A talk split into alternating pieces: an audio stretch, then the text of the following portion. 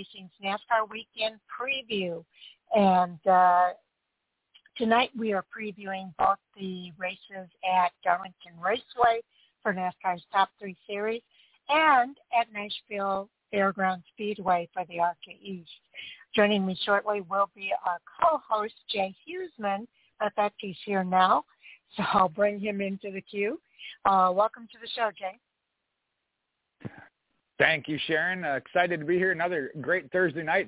Big re- weekend of racing action. Uh, full house there at Darlington for the top three series. And then you were just talking about Nashville as well with the ARCA East. Yes. So we're going to have uh, a lot to talk about here. In the first half hour, we'll talk. We'll uh, bring up some short track news that's in on the web right now, and then we'll also do that ARCA East preview along with a couple of updates for the ARCA Menard series and the ARCA West. At 9 o'clock, uh, we're going to talk about the Hall of Fame uh, uh, class of 2023 uh, that was recently announced this week to give our thoughts about that. At about 9.15, we'll get into the Truck Series preview at Darlington. And at 9.30, we'll get into both the Xfinity and then the Cup Series preview at Darlington as well. Uh, at 10 o'clock, it's time for our NASCAR Hot Topic Sound Off. So uh, it should be a fun show here today. And uh, Jay, let's go ahead and get started with some short track news.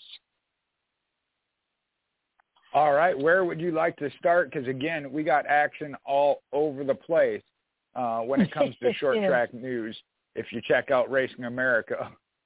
Uh, yeah, let's there, go ahead and start there. Any any topic you want to bring up uh, to begin with? Well, we got the uh, Pro Late Model 100, which will be at Nashville Fairgrounds on coming up on the 8th, and I believe that is one that William Byron is also going to be participating in. I know he's got a race coming up here um, at uh, Nashville. Let me see if this one, both of these articles up on uh, Racing America. Let me see if that that one uh, the 100 is the one that uh, William Byron's going to be in. Yeah, let me uh, get back to that. William Byron, uh, he's uh, excited about uh, the fact that they're returning to the Nashville Fairgrounds.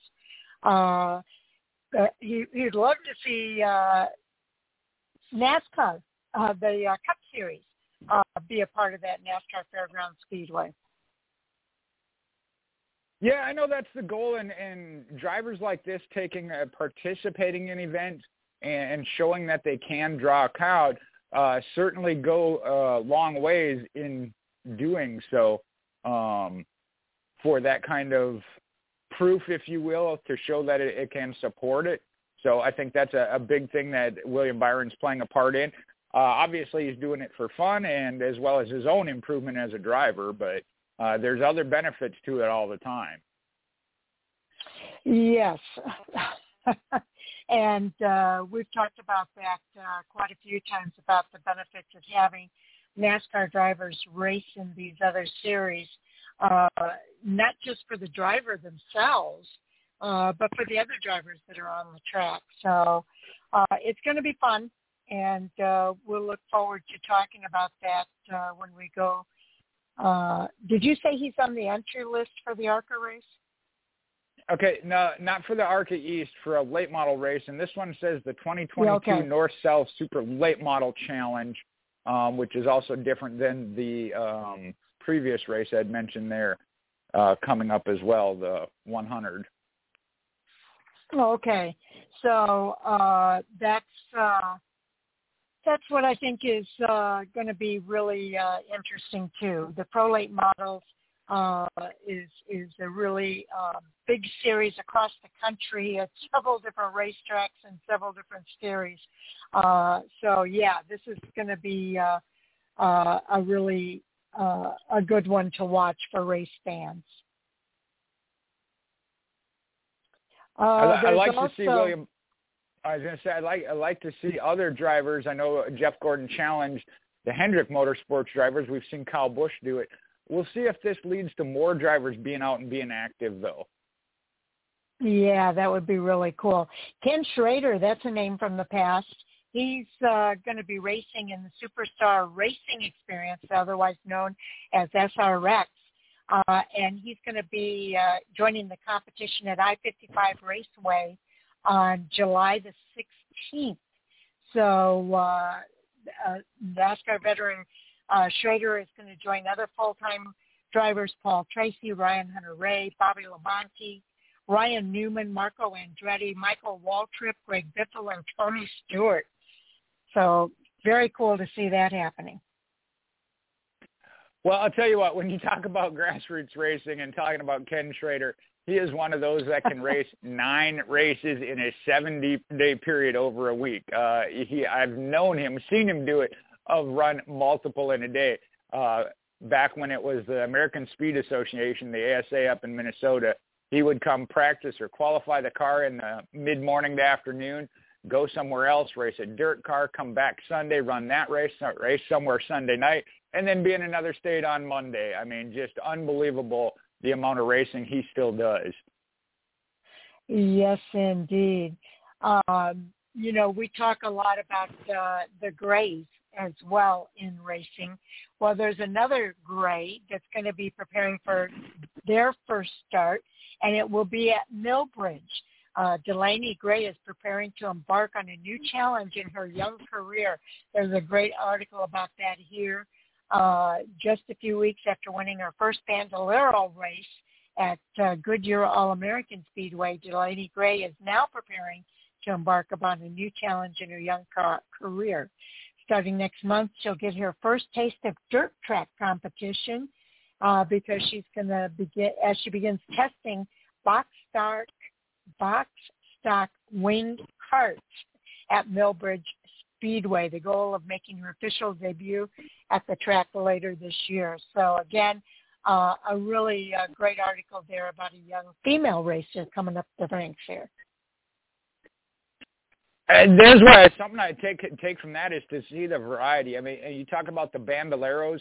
Um, a lot of drivers we know at the at the Cup level have come through that series there with Charlotte, but then to step and go to dirt um, shows the the range and capability. So I think that's a, a good thing to expand your your capabilities, um, find your groove and niche uh, when it comes to racing, um, and it certainly builds to uh, just a better driver, uh, as we've seen at the Cup level. Uh, several of them have talked about that, so that's really cool to see her doing that. Yeah, it really, really is. Uh, and also, you were talking about other people coming in, coming from NASCAR, and uh, you know, getting involved in sports uh, other series. Well, Tyler Reddick's Cup Series spotter Derek Nealon uh, is uh, kind of moonlighting as a super late model racer. So another uh, series that's all over the country. And again, another great article over at Racing America about Derek Nealon. You know, this one's interesting. When we talk about a crew chief, a lot of times we hear crew chiefs um, that do it and what it then helps br- them bring to the team. It does for a spotter too. And you talk about it, it being a team sport. And we highlight spotters most at super speedways, but there's other tracks as well, especially when it comes to short tracks. A spotter being in the car in, in a race, wanting to know, I know at certain levels they aren't allowed to have a spotter, um, but being in the car, what he'd want to hear and know and when, um, you know, when to talk to a driver, when not to. Uh, so the what it builds and brings all the way to the cup level and just the knowledge of racing. Uh, you know, uh, I know a lot of these guys just do it for fun. It's a hobby, but there's so much experience that they can then bring and make their team better, even in their role as a spotter. Well, so often drivers uh, that have raced in some of these series go on to become spotters. Uh, if you know if their career's not advancing uh, to the Cup level or to the NASCAR levels, they'll they'll be spotters for other drivers. You know, drivers that have kind of developed a relationship uh, with other drivers, kind of like the idea of having a driver be their spotter. So uh, yeah, I think I, I I think this is always a good thing, um, and he, it says he wasn't done with racing altogether, but he spent uh, years spotting for his friend Corey Williams across New England. Uh, so he's one of these people that was a former driver, and now he's uh, decided to kind of go back to it a little bit. When we talk about that, the, the relationship you have with your spotter is, I say almost as key as with your crew chief. Like I said, if and we've heard it on uh, Radioactive a couple of times when a driver is like, "Hey, don't tell me that now," or "I don't care about this, I don't care about that." So that's another relationship that is really important, and you got to get on the same page, timing and information, what they want, when they want it. So I, I think that a, a spotter doing some driving, and you mentioned either drivers that aren't uh, progressing uh, or drivers that have gotten out. I, I think of some of the older drivers um, that have retired from driving. Rick Carelli coming to mind, I know is one. Um, that are, and you're right, I do think that they maybe do make a little bit better spotters. Okay, so just something, some articles over at Racing America for you to check out. Um, and uh, there's some more over at Flow Racing. If you look at the news stream over there, they have quite a lot of uh, great articles there as well, uh, including the defending ARCA Menard Series uh, looking for more uh, guitars in uh, Music City. So Sammy Smith didn't win last week out at uh, Dover, but uh, he's looking to make a rebound at uh, Nashville Fairgrounds Speedway this weekend. I, I'm sorry. Did you say Sammy Smith didn't win a race? Uh, that's the first we've ha- had to say that this year. Yes, indeed. But it happened last week at Dover. Uh, that was a, that so was an excellent race, and I know we're going to preview that here in a little bit. The uh, upcoming race at um, Nashville, but you mentioned FloRacing. Uh, again, I can't say enough about it. Uh, very happy to see them provide such a platform, as well as Racing America does. Uh, if you want to stream the the races. Mhm. Also, Kaylee Bryson is making a USAC Silver Crown debut at Port Royal. Uh, she uh, makes her first ever appearance at Pennsylvania's Port Royal uh, Speedway coming up. And also, Peyton Sellers takes an early lead in the NASCAR Weekly t- National Series standings.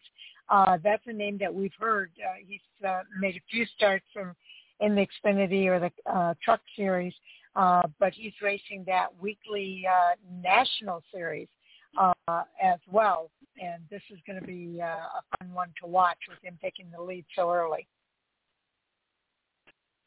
It it is, uh, and you got to love these close points battle. And I, I know I'm getting ahead of myself already with the uh, the ARCA Nards East. Uh, just w- waiting to talk about that. But when you look at these short tracks, your touring series, I know is another big one that you get to see some great points battle week in and week out that really adds to the excitement level of these series. Yes, indeed. Uh, there is an article there, a weekly preview, NASCAR Roots on FloRacing, uh, and they, they bring up the season opener at Autodrome uh, Granby uh, they also bring up on Saturday the ARCA Menard Series East race at Nashville. Opening day at Riverhead Raceway is uh, listed here, as well as uh, an opening also at Jennerstown Speedway.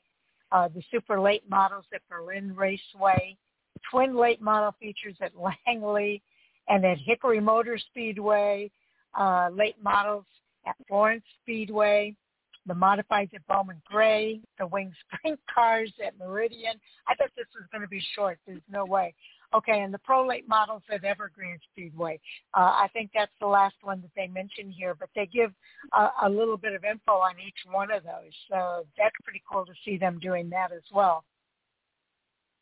Kind of a new it is. FloRacing for, uh, yeah, FloRacing is doing such a great job with, with covering the, the grassroots racing and I think of the opportunities. If it's a series or style of racing or a track you're not able to go to or aren't familiar with, you can check it out before you decide to make the trip. Uh, and I just think about like Bowman Gray.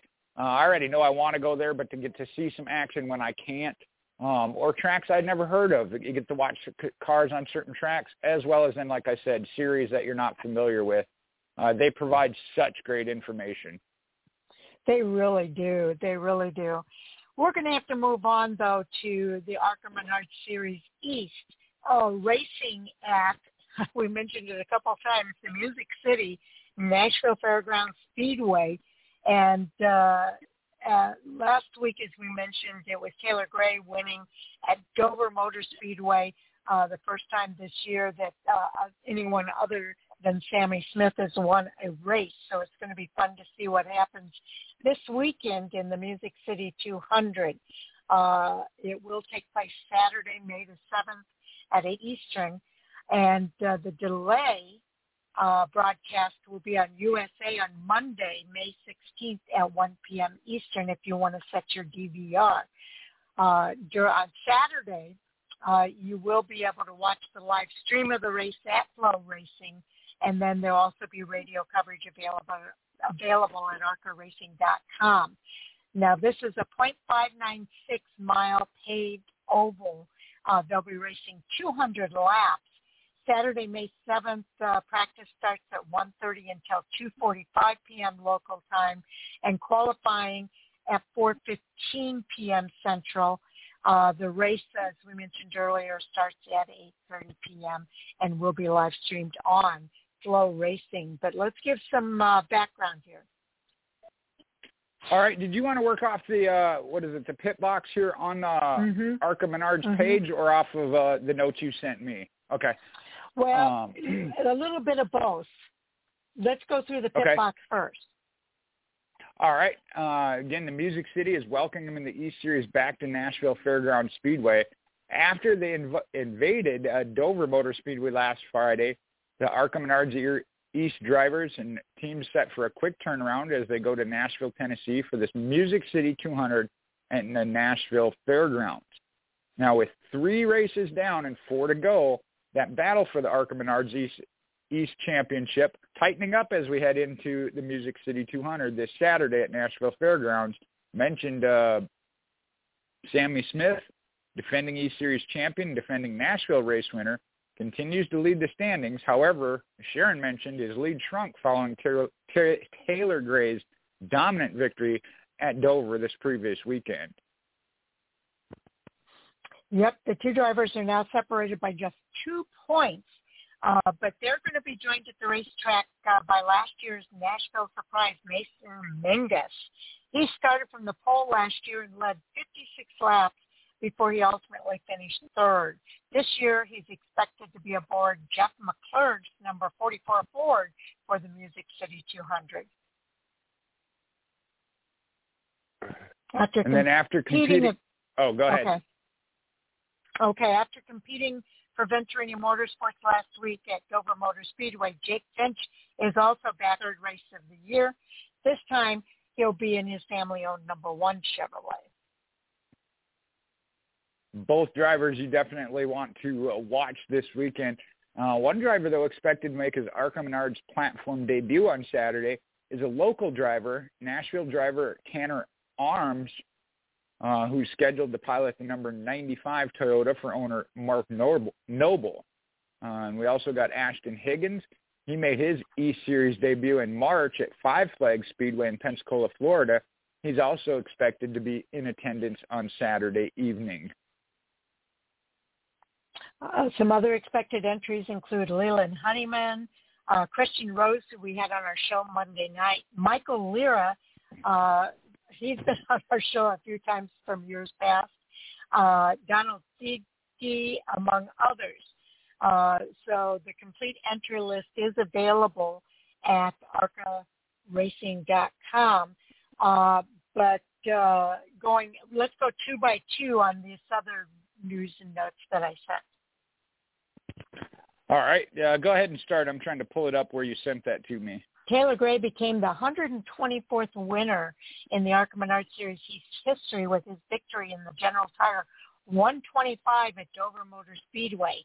Gray also earned the General Tire Pole Award in qualifying earlier in the day, his career first, and he became the 133rd driver since 1987 to win an East Series pole.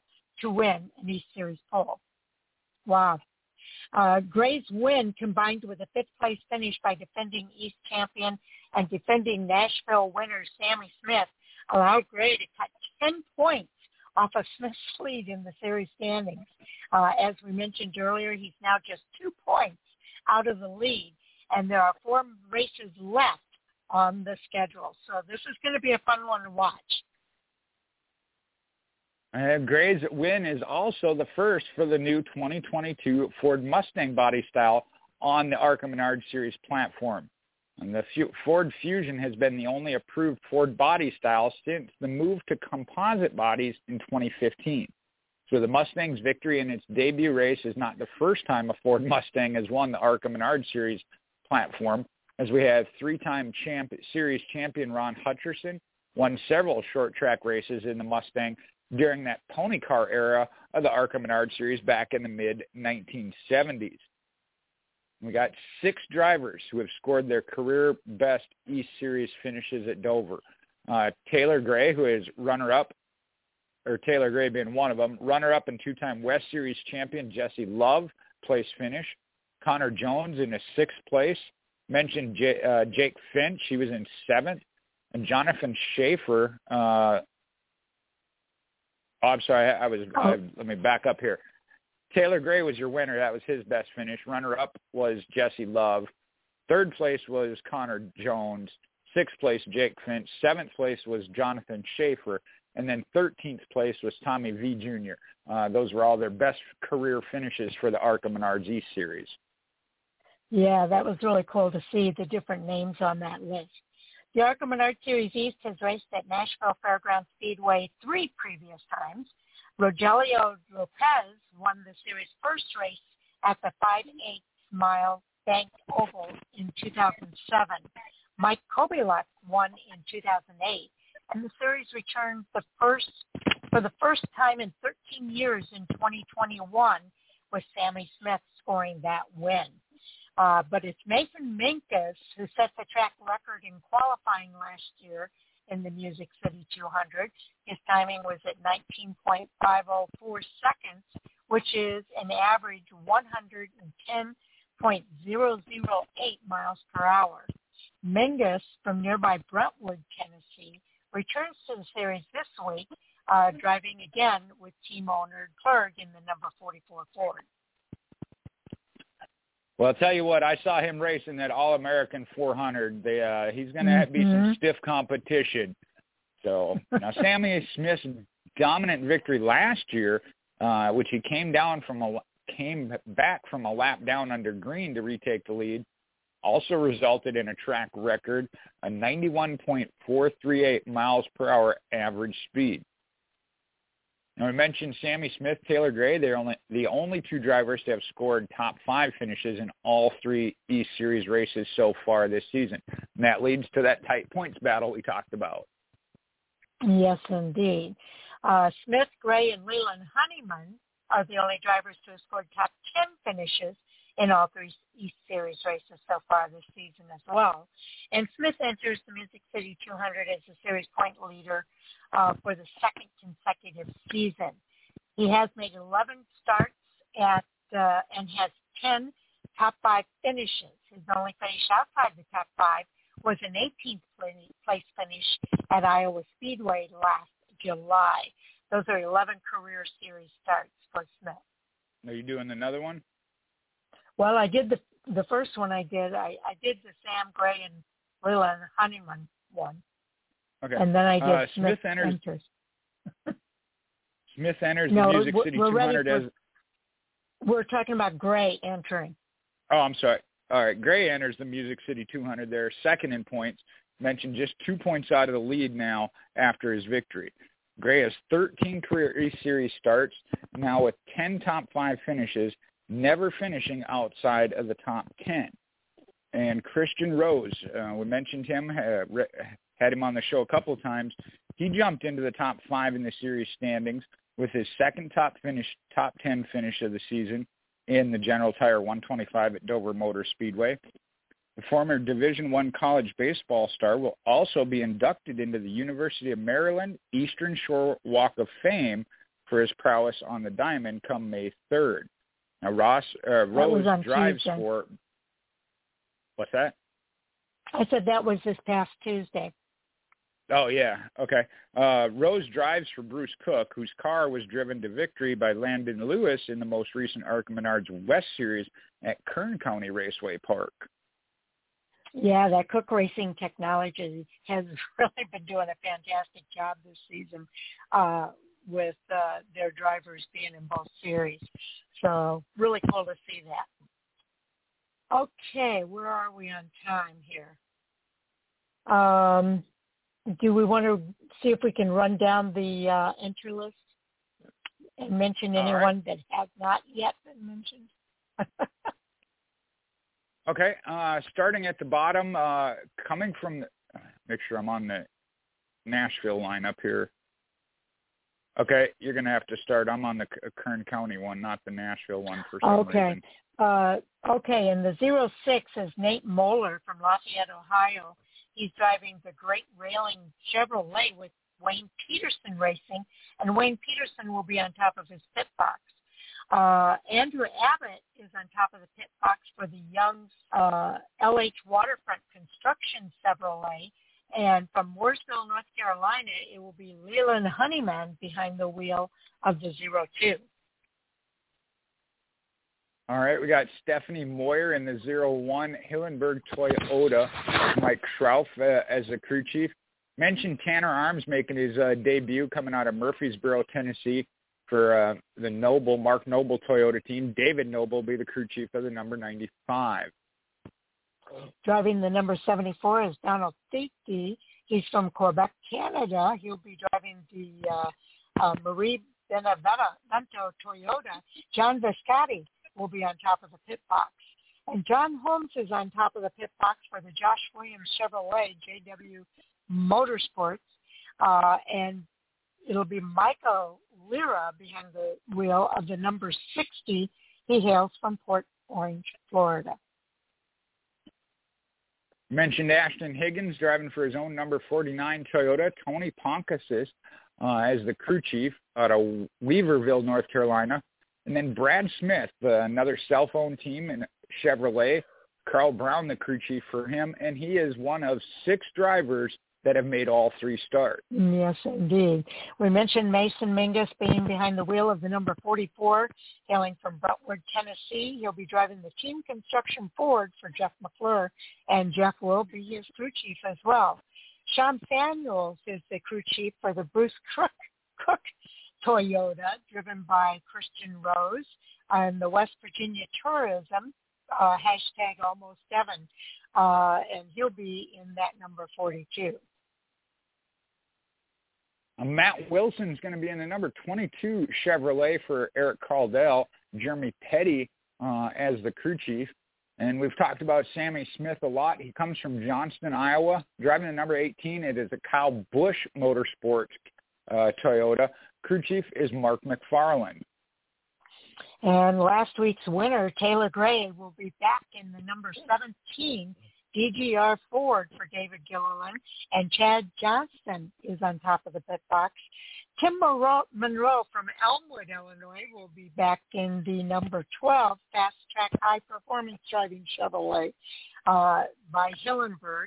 Uh, no crew chief announced at this point. And Dick, DeHan- Dick Dehaney is the crew chief, though, for the Hillenburg Ford number 11.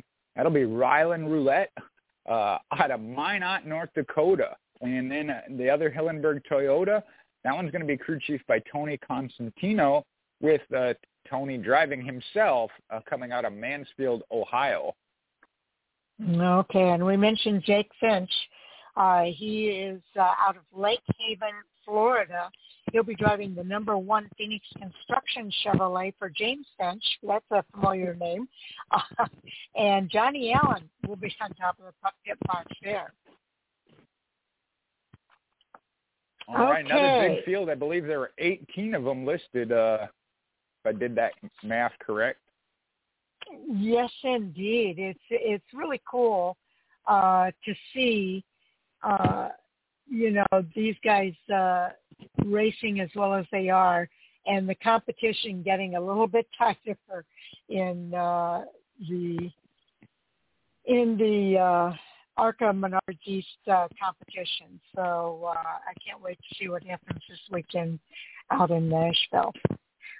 Okay, we're going to move on and talk a little bit about uh, the uh, new class for the NASCAR Hall of Fame uh, for 2023. Matt Kurt Shelmerdine, and Hershel McGriff are in that class, uh, and uh, that was after the NASCAR Hall of Fame uh, industry panel voted this week. Uh, but that also includes longtime NASCAR executive Mike Helton, uh, was also named a recipient of the Landmark Award for Outstanding Contributions to NASCAR during the announcements made by NASCAR's Chief Operating Officer, Steve O'Donnell, at the NASCAR Hall of Fame in North Carolina. So uh, Kenseth and Shelmerdine were voted into the Hall of Fame from a group of 10 nominees that were announced just this uh, year. Uh, and uh, they met in person for the first time since 2019 because of uh, all the pandemic. So uh, it, it's really cool that they were able to put this vote. Uh, we'll give you a little bit of info here about um, Matt's career, and then I'll go into the, his perspective. All right. Uh, Kenseth, who led to that modern era vote uh, with 69%, won the NASCAR Cup Series championship back in 2003, which was his fourth full season in competition. His career included 39 victories, which is tied for 21st all-time on the all-time wins list, wins list in NASCAR's marquee races, uh, including the Daytona 500 twice, the Southern 500, the Coca-Cola 600, as well as the NASCAR Star Race. Now, Kenseth's championship also had ramifications that remain a part of the sport today. And I don't know if people realize this. Uh, though he hmm. led the Cup standings for the final 32 events of the 2023 or 2003 season, he won that series title with only one victory, and that was under an older point system. So that contri- uh, contributed to the impetus for the playoff which was indu- introduced the following year and evolved into the elimination format, which is currently in place. And lastly, he's also posted 29 victories in the NASCAR Xfinity Series, which was eighth most of all time. Yeah, quite an impressive career. Uh, Kenseth shared his perspective. He, uh, he, he said that uh, in retrospect, his view of his career has changed over the years. And I thought that was interesting. He said, I've slowly been changing my view of my career the longer I've been away from it. When you're in the middle of it, I don't know if it's a good habit or a bad habit, but it always seemed to work for me. When you're in the middle of it, you agonize over the losses and the mistakes a lot more than the successes and the wins, unfortunately. So I think the longer you're away from it, certainly you start to shift your focus a little bit from having knots in your stomach over losing the Daytona 500 in the last corner or getting beat by Jimmie Johnson in the last corner way back 15 years ago in Las Vegas. Obviously, I still think about it or I wouldn't remember it right now. Instead of trying to agonize over some of that stuff and trying to figure out how you're going to be better, you start to change your focus on some of the things that did go right and how extremely fortunate I was to have so many great race teams, crew chiefs, sponsors, owners, and everybody that makes it happen to give me the chance to be successful. I thought that was a really great perspective uh, and a description of what happens when you're in the thick of things versus when you step away from it uh, and you look back. Uh, you see things uh, quite a bit differently we hear several drivers talk about that of really trying to enjoy and appreciate the victories when they come, even if you're winning on a hot streak and winning multiple times, because you don't know when it could be the last uh, for any number of reasons. You know, we've seen just saw Chase Elliott break a, uh, I think it was like a 29 race streak. So yeah, I think you do learn to, like he said, Matt Kenseth said, I think Jeff Gordon said it as well in the latter part of his stages, being that he came out on such as uh, on fire when he was younger that you really do need to learn to appreciate each and every week uh, just that you're out there. And, and Matt Kenseth uh, gave a shout out to the teams, crew chiefs, sponsors um, mm-hmm. as well as owners. Yeah, I thought that was really cool. Okay, now we'll, we'll talk about Kurt Shelmerdine's career, and he had an impressive career as well. Yeah, Shelmerdine uh, posted his first win as a crew chief in 1983 at Riverside, California, coming with uh, one of I consider a legend, Ricky Rudd. Uh, that was the start of a long skein of uh, success at Richard Childress Racing, where Shelmerdine won championships along with NASCAR Hall of Famer Dale Earnhardt in 1986, 87, 90, and 91. In the 1987 season, that was a watershed campaign for the crew chief from Philadelphia. That Earnhardt-Shelmerdine pairing won 11 races, posted 21 top fives and 24 top tens in 29 starts. That's amazing. now, Shelmerdine took the con- Okay. Oh, I was going to do that, and then if you wanted to do his retro, the yeah, that's um, fine. Okay. Uh, Shelmerdine took the concept of early retirement to an extreme. Uh, in 1992, he was only 34. He left his role as crew chief to try his hand at driving. All told, Shelmerdine made 41 starts across NASCAR's top three national series. And in 50 ARCA Menard Series races, though, from 93 to 2008, Shelmerdine claimed three victories and finished in the top five 14 times. He was named on 52% of the ballots during this Hall of Fame voting. Yes, indeed. So that that was really kind of cool as well. Hershel McGriff is the other driver uh, that uh, was uh, elected. Uh, McGriff turned 94 in December. He competed in NASCAR races over seven decades starting in 1950's Southern 500 at Darlington Raceway and ending with the 2018 K&N Pro Series West race at Tucson at the age of 90. I think I remember that race. And I hear his name a lot when it comes to the K&N Pro Series. He's, he had numerous records in that series. In 1954, McGriff picked up his only four victories in the Cup Series at San Mateo, Macon, Charlotte, and North Wilkesboro.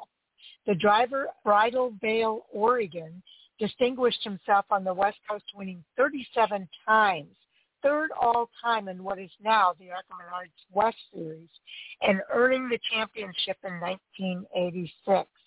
Uh, McGriff was participating in the Kyle Petty charity ride when his name was called, so he didn't even get the official word until the motorcycle riders stopped for fuel. So that was kind of cool that uh, he was totally unaware. Uh, but when they stopped for fuel is when he found out that he had been elected into the NASCAR Hall of Fame for this year.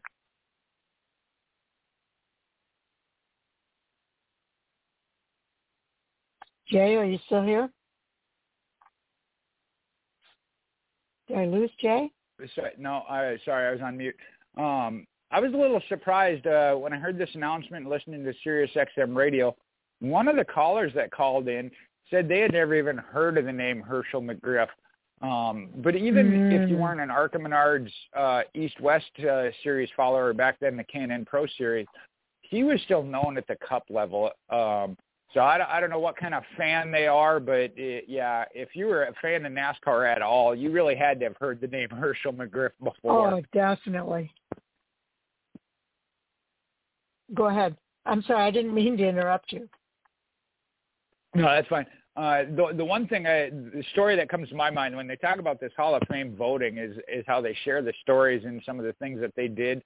I remember them talking about a story of back when you used to race the car you drove to the track. Uh, that he came, mm-hmm. and I don't remember where in the Northwest, either Oregon or Washington. I mean, he'd drive down here to the southeast, race the car, and drive that car back. Uh, you know, I mean, that's the kind of dedication he had to being involved in racing. Yeah, he he was uh, very dedicated and very good. Uh, like I say, I remember reading uh, many times the different uh, tracks that he had uh, held records, and uh, it took many, many years for some of these drivers to break some of those records, and some of them are still standing. So uh, he's certainly a deserving driver to be in this uh, NASCAR, this class of the NASCAR Hall of Fame. I couldn't agree I, more with that, and I know we're we'll talk about it come uh, hot topics. I think that's going to be one of our hot topics tonight. I'm sure. Mm-hmm. Well, and and I love this story. I borrowed my dad's 1940 Hudson. Got a couple of friends to help me, and we finished 12 at 13, uh, talking about when he started uh, racing. Uh, he said he couldn't go full time because he had to raise a family. Uh, I started when they didn't have go karts, so we just drove streetcars.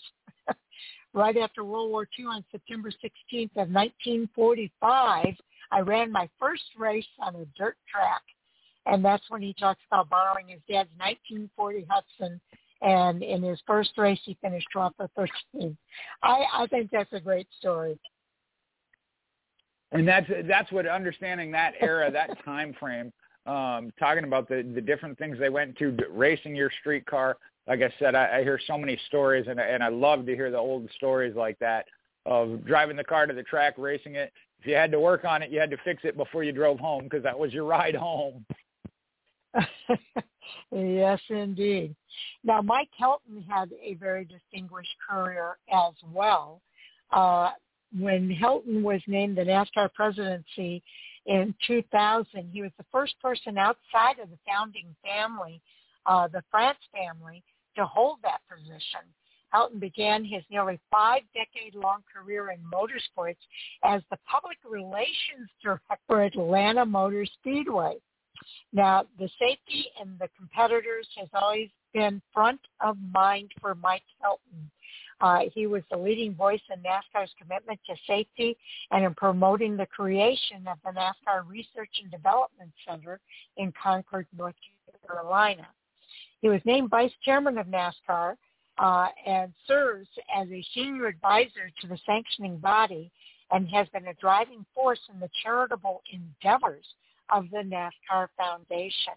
So again, anybody who's followed NASCAR for, for uh, you know, the 2000s and, and even before that, Mike Helton uh, is a well-known name within the NASCAR ranks. And very, very deserving of this award. Uh, I don't know how you could even make an argument for anybody else. I know a lot of people have done a lot of things, uh, but you mentioned they're taking over presidency of 2000.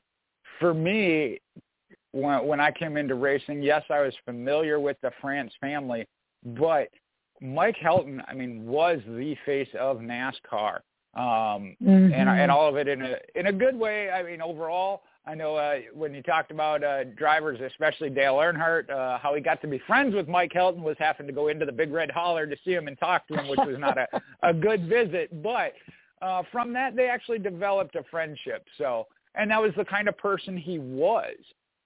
Yes. Yes, it, it uh, really is kind of cool. Now, uh, some people were saying too that they didn't expect Matt Kenseth to make it into the Hall of Fame uh, the first, same year that he was nominated, uh, but it happened, and uh, I think for all the reasons that they outlined uh, in the press release, I think that that is uh, another deserving driver to be uh, a member of that NASCAR Hall of Fame. What are your thoughts about that?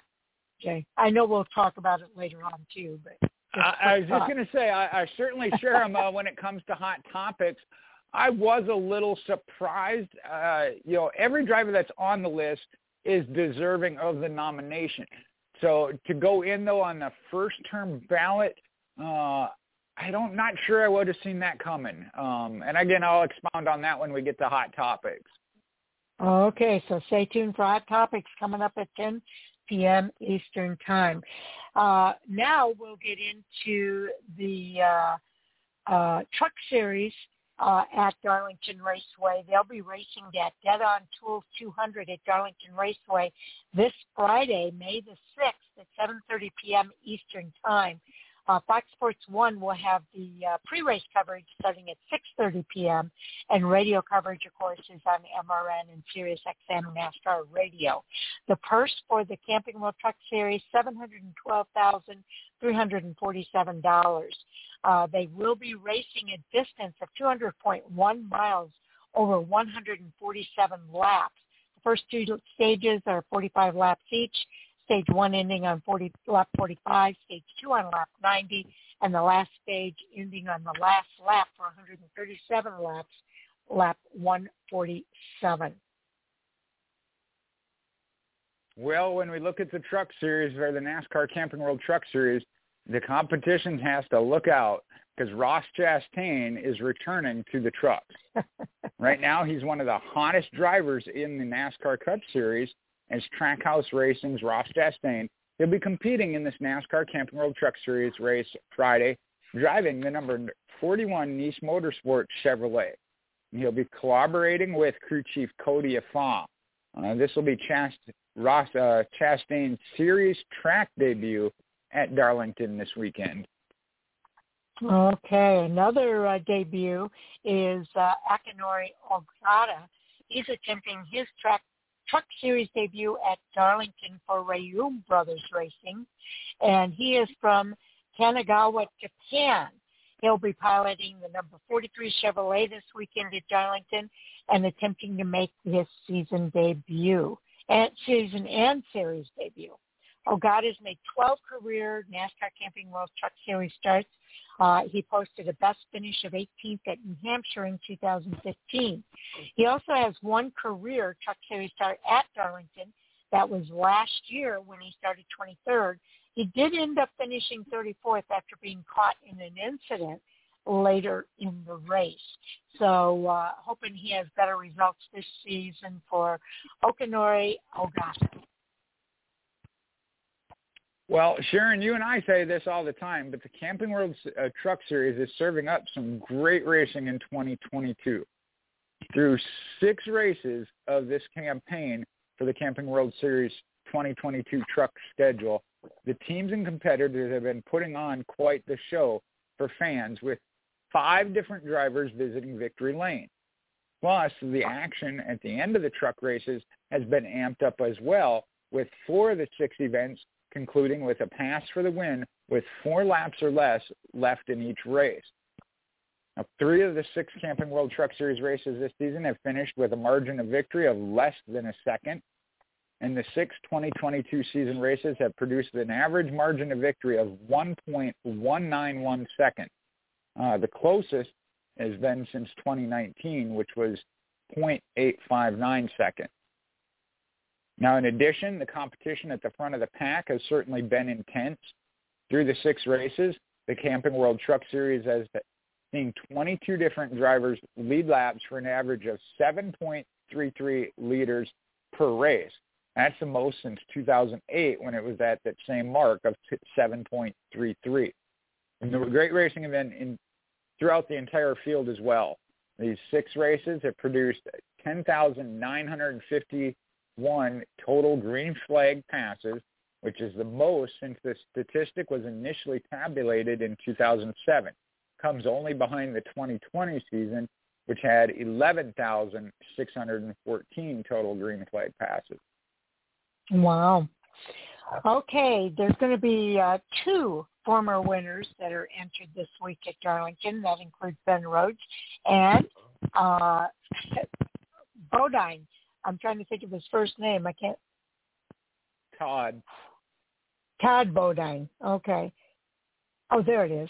Okay. Uh, looking to this Friday's Dead on Tools 200 uh, at Darlington Raceway, the defending series champion and ThorSport Racing driver Ben Rhodes and two-time series champion uh, from 2006 and 10, Todd Bodine are the only two active winners entered this week. Now, Rhodes uh, won the Camping World Truck Series race at Darlington in 2019. Bodine, uh, Bodine grabbed his trophy back in 2010. Rhodes is also the most recent winner in the series, taking the checkered flag at Bristol Motor Speedway on dirt on April the 16th. So in six starts this series season, Rhodes has put up one win at Bristol, five top fives. His average finish is 7.5, and Rhodes will be looking to add another win to his stat sheet at Darlington this Friday. He's a Kentucky native and has made three starts at the 1.366 mile track, posting one win in 2019, two top fives, and two top tens. The veteran Todd Bodine is returning to the series for his second start of the year with Halmar Friesen Racing. Bodine is piloting the number 62 Toyota. He'll have crew chief Tip Bruce on top of his pit box, and uh, he's making a series uh, series season debut back at uh, Las Vegas um, on I think that's March 3rd, 4th. He started 23rd and finished 21st. Bodine has made three Truck Series starts at Darlington, and which he's posted one win and two top fives. So both of those drivers have some impressive stats there. Speaking of impressive, mention those five different Camping World Truck Series winners in the last five races. It's been since the second race of the season. The NASCAR Camping World Truck Series has rallied off five different winners, and when the series returns this Friday, May 6th at Darlington for the Dead On Tools 200, uh, could very well see the sixth. We got Thor Sports, mentioned uh, Ben Rhodes, and then Halmar Friesen Racing's Todd Bodine are the only active drivers entered at Darlington Raceway with a Camping World Truck Series win at the 1.366 mile track uh, coming in 2020. The last two Truck Series races at Darlington, they've been won by Sheldon Creed uh, after a sweep in 2021. Now he's moved on full time in the NASCAR Xfinity Series this season with Rich, Richard Childress Racing. And we got three drivers who are tied for the NASCAR Camping World Truck Series best average finish among active drivers at Darlington Raceway, and that's a 5.0. All three looking for their first win of the season. That's Grant Enfinger, John Hunter Nemechek, and Christian Eckes. Definitely uh, three drivers to keep your eye on this weekend uh, along with the other two that we talked about there. Okay, uh, the youth movement is also evident in the truck series. It's hard to argue that there's not a youth movement uh, is this season in the Camping World Truck Series when the average age of the winners is 22.3. The eldest driver to hoist a trophy this season was at Bristol Motor Speedway on dirt with the winner Ben Rhodes, and he's 25 years old. So that's kind of funny when you think about it. Uh, he seems like a veteran now, even though he's still very young. Uh, five different drivers have visited Victory Lane this season in the in the Truck Series, all 25 years or younger. Ben Rhodes at 25, William Byron at 24, Zane Smith is 23, Corey Heim 19, and Chandler Smith is just 20. So Corey Heim is the youngest driver to win this season at 19, and uh, the Kyle Busch Motorsports driver won his first career Truck Series race at Atlanta Motor Speedway. It's not just the winners this season uh, that are leaning on the younger side of the age spectrum. Uh, the top 10 in the Truck Series driver standings have an average age of 26.5, ranging from the 45-year-old veteran Matt Crafton to the 19-year-old rising star Carson Hocevar. So uh, definitely uh, good arguments there for the youth movement in the truck series. Well, we'll see though if the youth can uh, tame Darlington as the trucks return looking for that track that is too tough to tame Darlington Raceway. And they've had a couple weeks off. Now the campaign series is ready to tackle that too tough to tame Darlington Raceway. Again, that'll be tomorrow night, Friday, May 6th, for the Dead On Tools 200. Darlington Raceway has hosted nine NASCAR Camping World Truck Series races dating back to the inaugural event on May 12, 2001. First series race at the 1.366 mile track was won by a Dodge, woo, uh, Bobby Hamilton.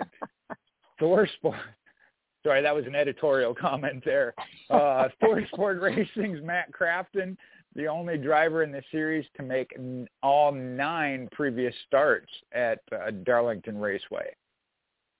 Now, the nine races held there produced five different pole winners and six different race winners. Five drivers are tied for the series most poles at Darlington Raceway with one each. Uh, Jack Sprague in 2001, Jason Leffler in 2002, Carl Edwards was in 04, Timothy Peters did it in 2010, and then Cole Whitt in 2011. Now, all drivers are tied for the series most wins at Darlington with two each. That includes Bobby Hamill, 01 and 03, Kasey Kahne in 04 and 2011, and then mentioned Sheldon Creed with the 2021 sweep. Now, this weekend's race mentioned will be 147 laps broken into, into the three stages. First stage will conclude on lap 45. The second will end on lap 90, and that leaves 57 laps for the final run.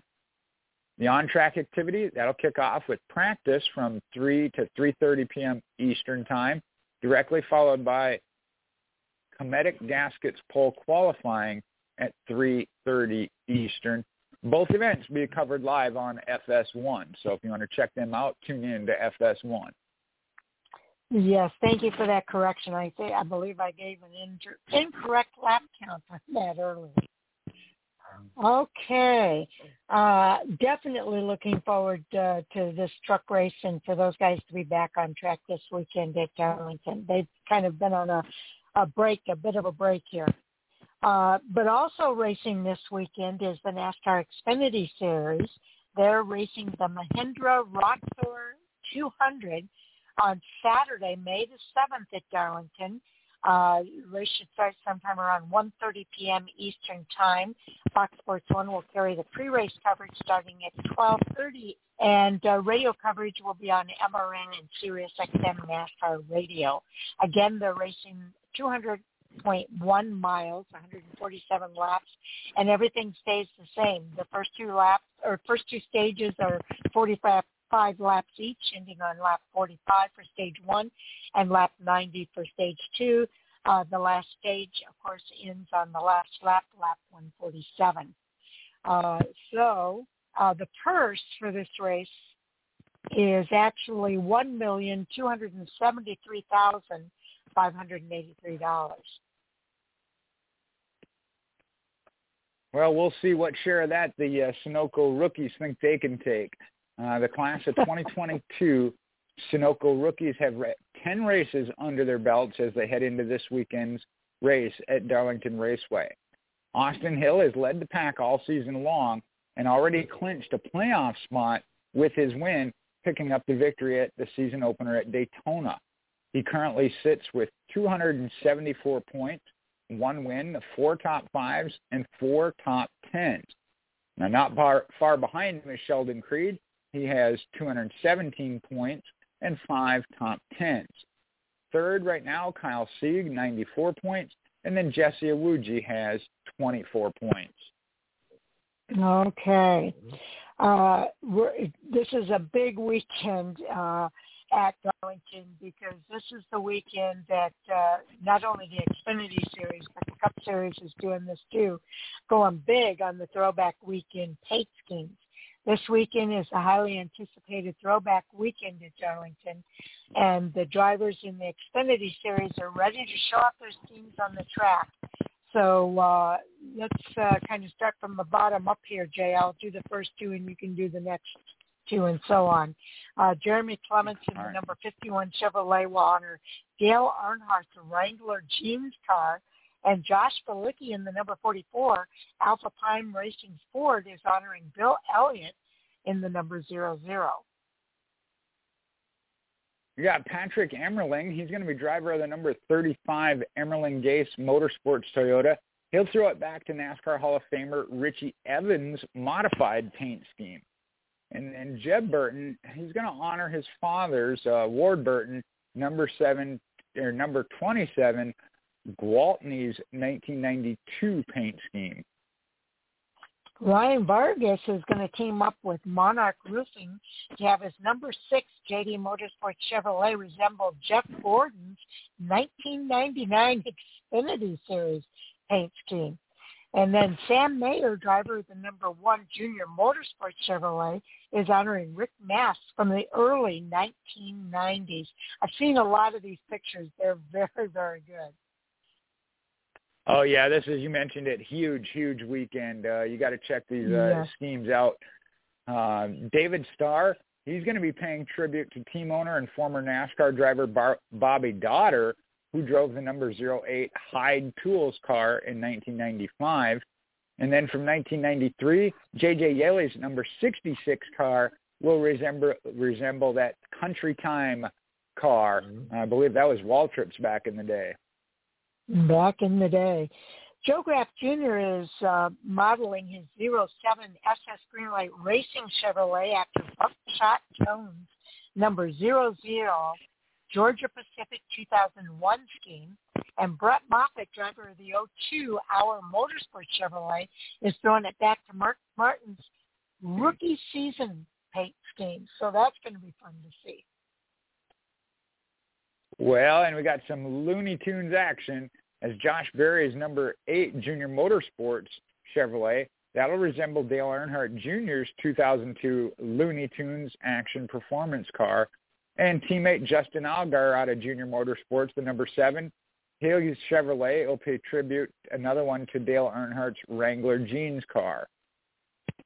Okay, Ty Gibbs, uh, number 54, JBR Toyota. I think that should be JGR. Toyota is going to resemble Bobby Labonte's 2002 Interstate Batteries car. So, uh, boy, I, this is always fun to see all of these throwbacks uh, in in these series, and I think a few of the Truck Series teams do it as well, uh, but it's predominantly in the Xfinity and Cup Series. Yeah, this is a weekend you, you always look forward to the racing, especially a track like Darlington. But this weekend really is about just as much an out here with these paint schemes during this throwback weekend. They they have a blast with it, go full out. Uh, I love to see it. Yes, I do too. But Justin Allgaier, right. he's got a, he's got a plan for this weekend. And he's looking his way to make his way back to victory lane. Now, fans haven't seen Justin Allgaier in victory lane since last year when he won the race at Darlington. While his teammate Josh Berry was able to cut ahead for the win this past weekend at Dover, uh, unfortunately leaving Allgaier in second, the roles were reversed in the 2021 Darlington Spring Race. It was Allgaier who took the lead from Berry with two laps to go after a back and forth battle for the lead in the final 17 laps, uh, which leaving, leaving Berry in that runner-up position. Now, although it was a hard loss for Allgaier this last weekend at Dover, he could very well redeem himself. I'm sorry, this last weekend at Dover, he could redeem himself this weekend at Darlington Raceway, considering his history at the track too tough to tame it seems that mile tracks are a sweet spot for the junior motorsports driver. Many thought he had a great shot at winning in Dover precisely because of his success at the track, now at two wins, 11 top fives and 15 top tens in 22 starts. The same can be said about the 1.366 mile track in Darlington. In 13 starts, he's posted one win, four top fives, and nine top tens. Now, although Allgaier has the skills and experience to pull off a win at Darlington, he'll likely have to fight his way to the finish line. His uh, JRM teammate, Noah Gragson, he's had a hot start to his 2022 season with two wins, seven top fives, and seven top tens, and has a nice track record here at Darlington Raceway. In his five starts at Darlington, he's posted one win coming in September of 2021, three top fives, and five top tens. And that's right, he's never finished worse than eighth place. Another driver could possibly be appearing in victory lane this weekend for is the driver of the number 39 RSS Racing Ford, Ryan Sieg. Although he has yet to post a series win, he has been towards the front of the pack all season long. In his 10 starts on the year, he has posted one top five and seven top 10. In two of the races where he didn't place in the top 10, he posted an 11th place finishes at Austin or at Phoenix and Austin. The only race where he didn't finish in or near the top 10 was in Las Vegas, where he fell victim to an early crash on lap 25. He's also improved consistently at this track too tough to tame over the course of his Xfinity Series career. What started as him finishing in the middle of the pack has turned into top 10 finishes in last four races, with the exception of last year's September race where he placed 11th. On top of that, he's been keeping up in the driver's standing, currently sitting eighth in points with 287. Three big drivers to watch for sure. Okay, now the NASCAR Xfinity Series is heading to the famously historic uh, Darlington Raceway. And that's after an action-packed race that saw Josh Berry hold off his junior motorsports teammate Justin Allgaier by just 0.604 seconds last weekend at Dover Motor Speedway. Uh, the Xfinity Series uh, will be at Darlington this weekend with a race that starts at 1.30 p.m. Eastern Time, and you can watch it on Fox Sports 1. There have been 63 NASCAR Xfinity Series races at Darlington, producing 35 different winners and 29 different pole winners. 15 of the 63 Xfinity Series races were won from the pole. The most recent was Denny Hamlin, who did it in 2017. Only four former Xfinity Series Darlington race winners are entered this weekend. They include Chase Elliott, uh, who won in 2014, Brandon Jones in 2020, Noah Gragson in 2021, and Justin Allgaier in 2021. Uh, NASCAR Hall of Famer Mark Martin holds quite a few rec 29 Xfinity Series races. He earned eight poles, eight wins, 14 top fives, 18 top tens, and he's led 972 laps all series records at Darlington Raceway. On-track action for the Xfinity Series begins Friday, May 6th with a practice at 5 p.m. Eastern, followed by a qualifying, uh, the qualifying round starting at 5.30 p.m. Eastern, and both will be aired on Fox Sports 1. I might have to switch. I, uh, is Chase Elliott in this race? Yeah. He's going no, to be. Uh, I don't. He's going to be tough to beat. I'd have to look at the entry list uh, on that. Uh, I know he's going to have a couple starts. Uh, I didn't see if he was Yes. on for this weekend. It says only four former Xfinity Series Darlington race winners are entered this weekend, and uh, Yeah, it must be. Chase Elliott. But his his win was back in 2014, but that could have been the last time he raced in the series. So it's going to be interesting. Uh, most Okay. most certainly. okay, the NASCAR Cup Series Goodyear 400 uh, is also at Darlington Raceway this weekend, but they'll be racing on Sunday, May the 8th, Mother's Day. Uh, the race won't start though until 3:30 p.m. Eastern Time, and pre-race coverage starts at 2 p.m. Uh, and will be uh, covered on Fox Sports One, along with radio coverage on MRN and Sirius XM NASCAR Radio uh, doubling up here at 400.2 miles over 293 laps. Uh, the first stage ends on lap 90 for 90 laps, and the second stage will end on lap 185. Uh, let's see, I think that comes up to what?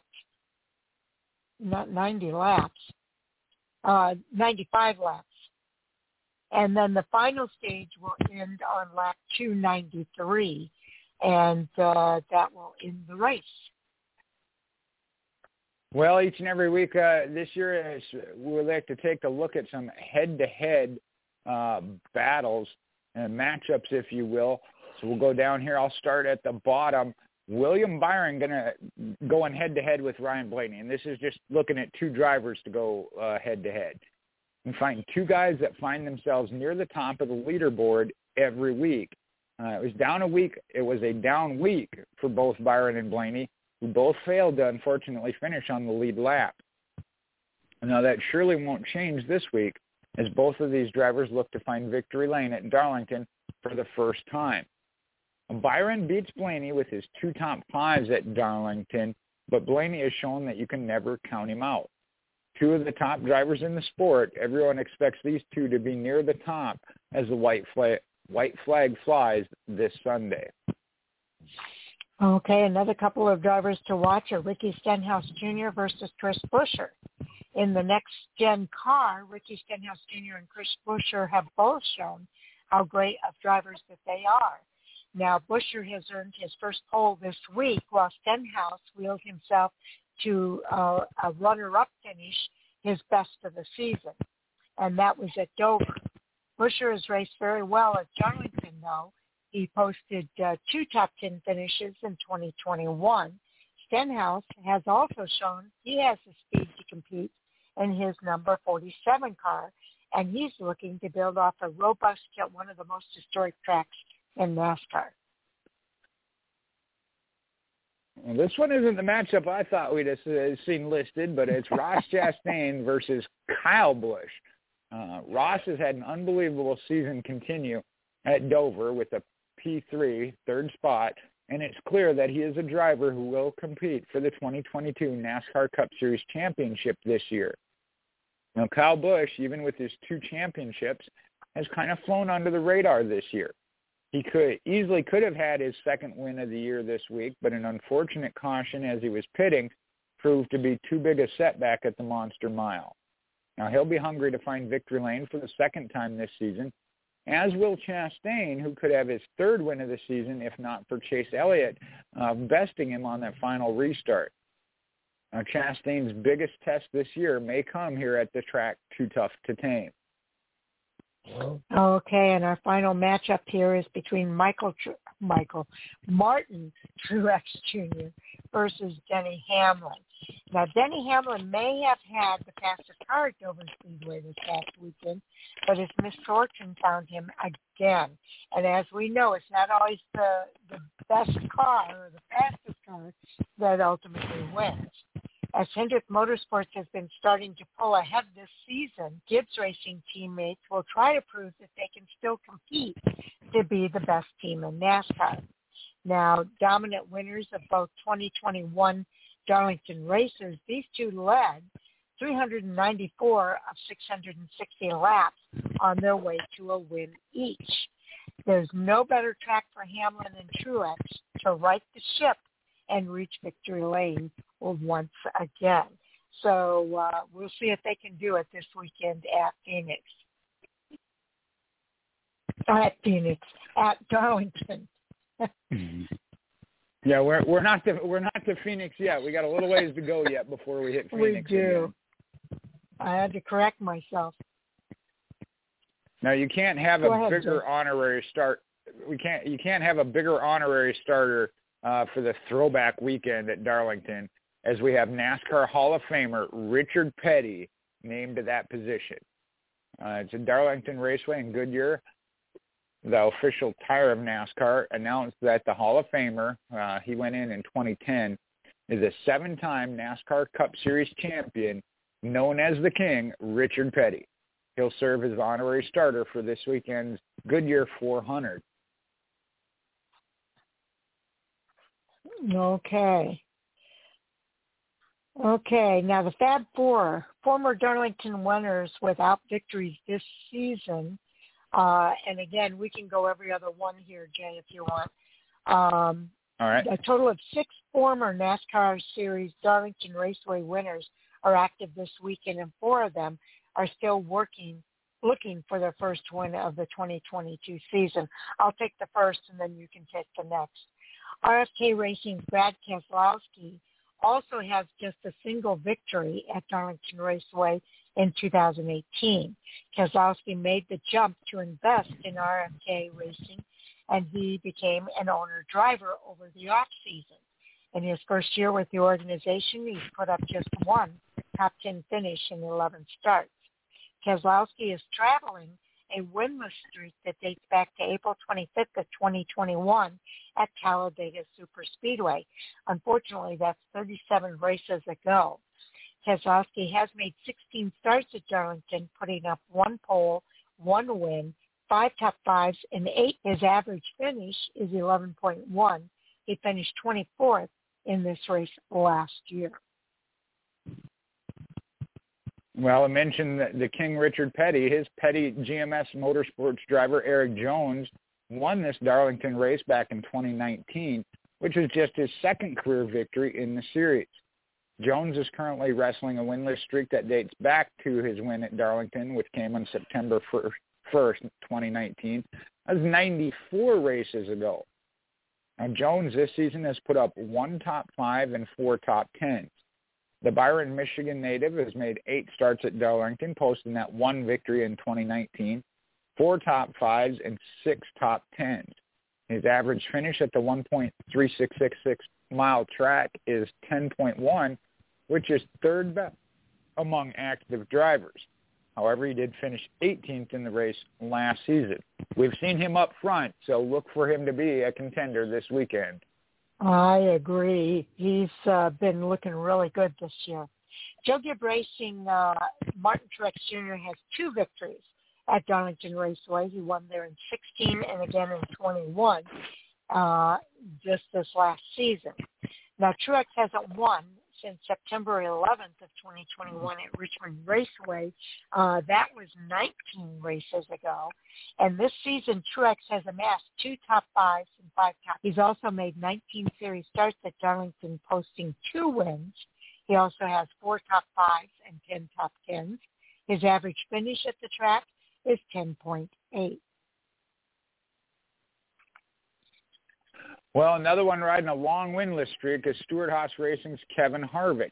But he's got the most victories of the, this group with three at Darlington, coming in 2014 and then a pair in 2020. And he may, hopes to make it four this weekend.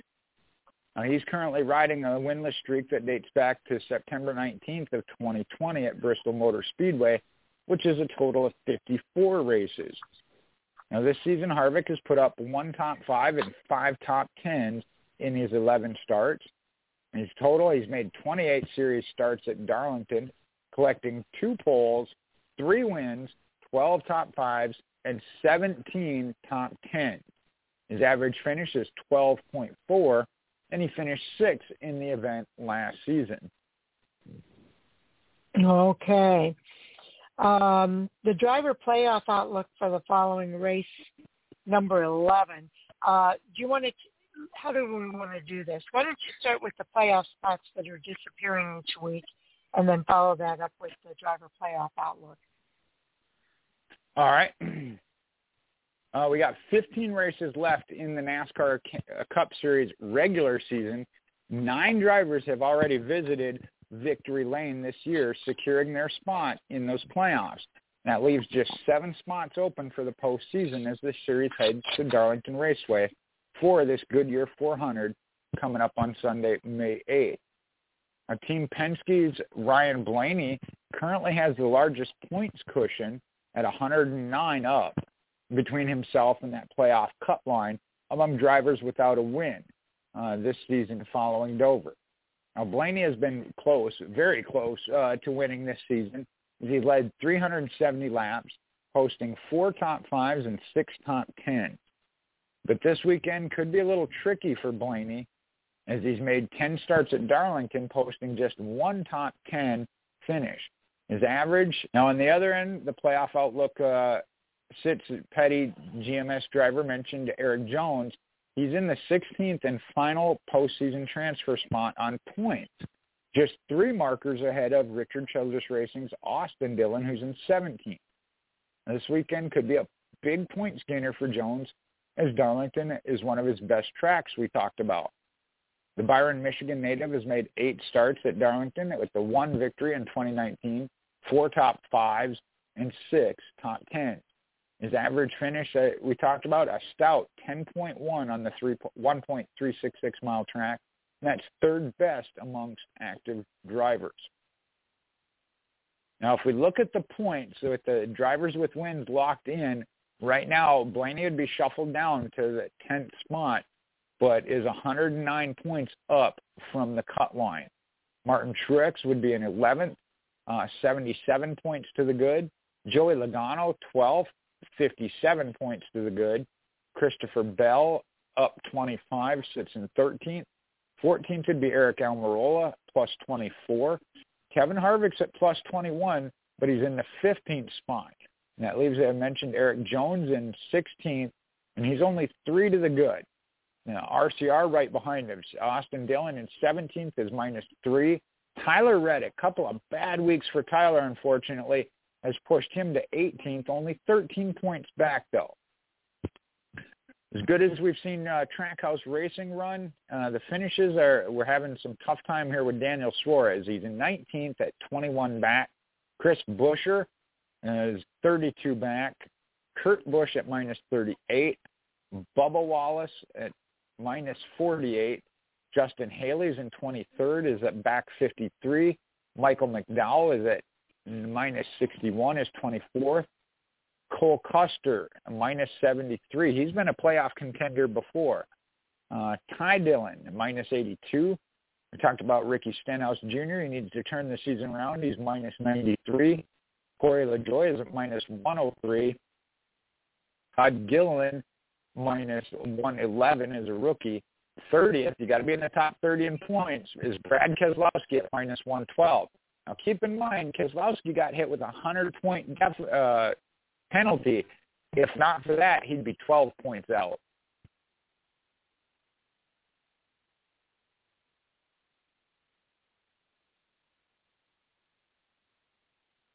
Sharon? I'm here. I was on mute. Uh, I'm saying Okay. that we're going to probably really go uh, Reader's Digest version here on out because we're running out of time quickly. Uh, some have referred to this team as the Yankees of NASCAR uh, because of how dominant they've been in the Cup Series, and that's Hendrick Motorsports. With Chase Elliott's win at Dover uh, last week, it's only taken 11 races this season for all four of the Hendrick Motorsports drivers uh, to earn their spot in the playoffs. That's a series record for the fewest races for an organization to have all of their drivers uh, in the playoffs. Uh, now, last year, Hendrick Motorsports combined to win 17 of the 36 races and extend their series record of championships, uh, taking home their 14th Cup Series title. This season, uh, the organization hasn't missed a beat. They've been right on top of it. Uh, all four drivers have uh, have wins totaling five victories in 11 races. That's a 45.4 winning percentage, more than any other organization. Uh, but looking to this weekend, Hendrick Motorsports has the most wins at uh, Darlington as an organization with 14 victories, uh, going all the way back to 1986 with Tim Richmond, and of course uh, ending with uh, Mark Martin. Well, their last win there was actually Jimmie Johnson, who won there in 2012. So that was their last victory. Uh, none of the Hendrick Motorsports current roster of drivers have won in the Cup Series at uh, Darlington. Kyle Larson came pretty close, finishing second in three starts there, uh, both races in 2021 and the playoff race of 2020. Uh, but do watch for Larson to run well this weekend at Darlington in eight starts. He's put up five top fives and seven. He also leads the average uh, with average finish at 5.5 and a running position of 7.1. His driver rating is an amazing 114.5. Well, we talked about it being Mother's Day. That's a rare extravaganza for the Goodyear 400 at Darlington Raceway. It's just the ninth time the Cup Series has competed on Mother's Day, the last being 2007. Uh, that was Truex took the win that last season on the May 9th, becoming the seventh different driver to win on Mother's Day. Mentioned it goes back to 2007. The previous uh, time it was done was NASCAR Hall of Famer Jeff Gordon, who won. It was a 2007 rain delayed here from Darlington Raceway. Uh, other drivers to do it, Martin Truex, uh, Cale Yarborough, Jeff Gordon, Benny Parsons, Bob Welborn, Buck Baker, Tim Flock, and then Buck Baker again. Uh, most of them there at uh, Darlington, but there's a couple other tracks. So it's the Talladega, South Boston, Greensboro, Orange Speedway, Arizona State Fairgrounds, and Wilson Speedway. Okay. Also, uh, Darlington is a historic track. It's also the perfect stage for the throwback weekend, and we've been talking about that. Uh, the historic uh, track is an egg-shaped oval. Uh, they hosted 121 Cup Series races dating back to 1950.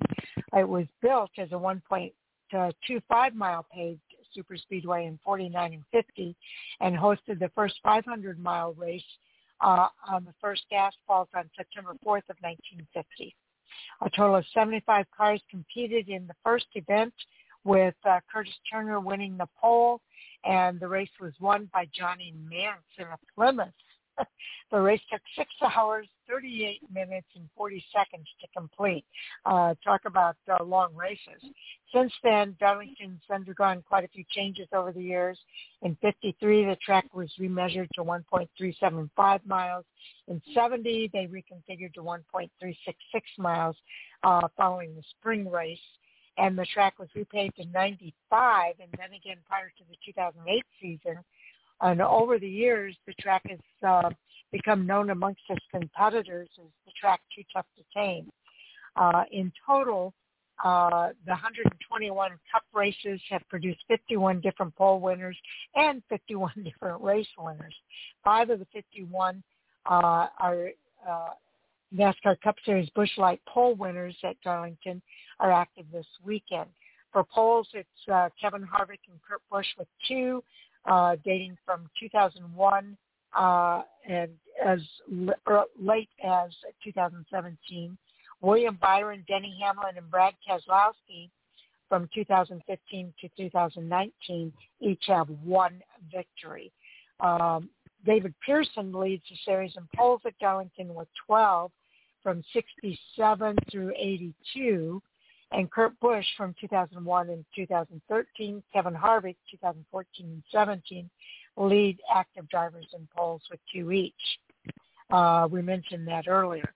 Uh, of the 51 Cup Series winners, there are six active this weekend, including Denny Hamlin with four, Kevin Harvick with three, Martin Truex with two, and then Erik Jones, Brad Keselowski, and Kyle Busch all have three.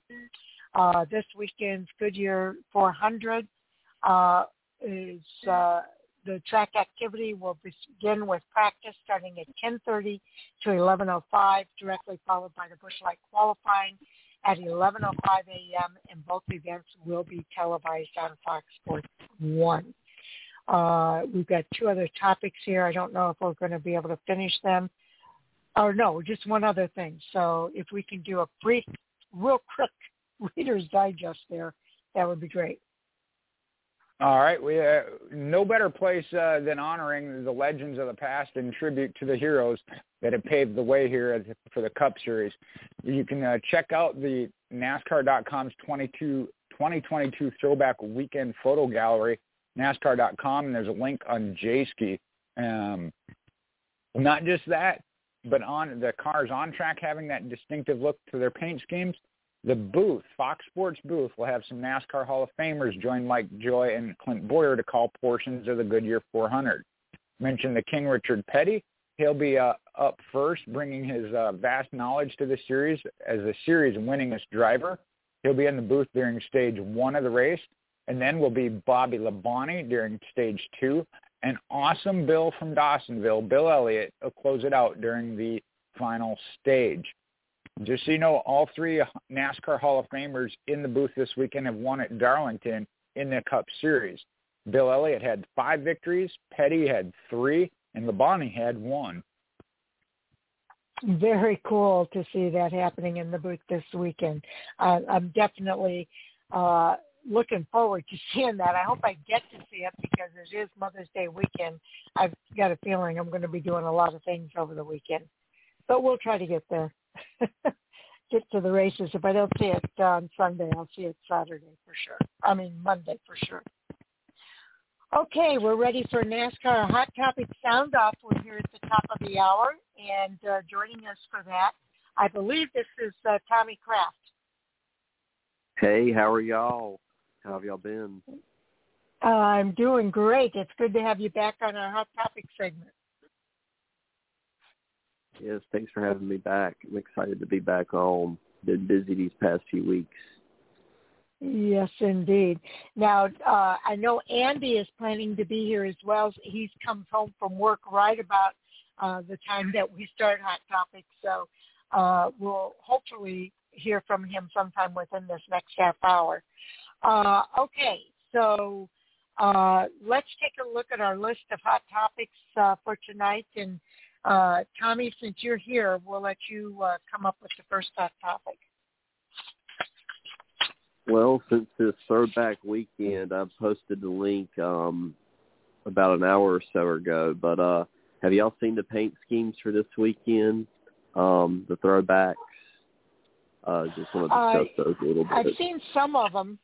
Yeah.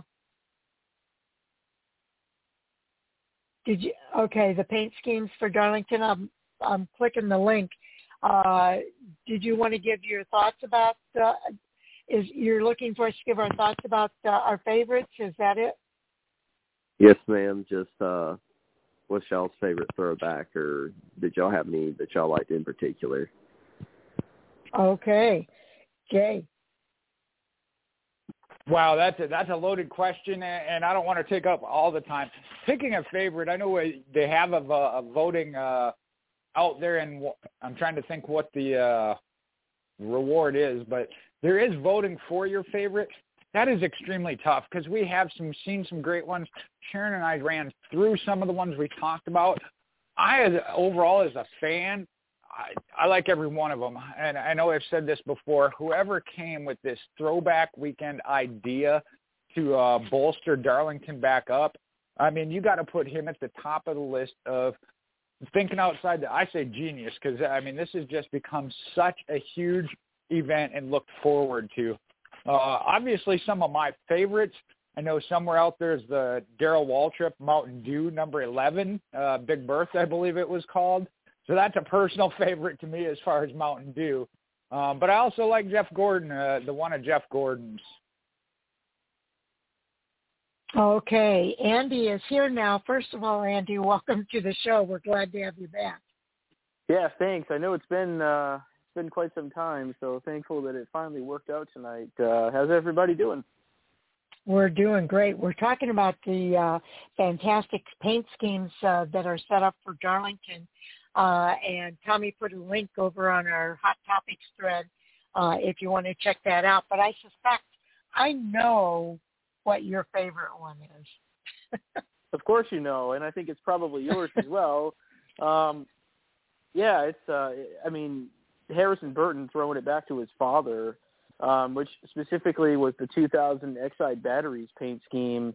Um, just talking specifically about this year, but that one obviously uh, throws it back to to the heyday of Jeff Burton when he was winning races and contending for championships and obviously a longtime fan of his. It's really fun to see that paint scheme back on the track. Not only um, you know paying homage to to that time frame, but also the fact that it's his own son doing so. So that's a cool one, and I think of all the the throwbacks this year, that has to be my personal favorite.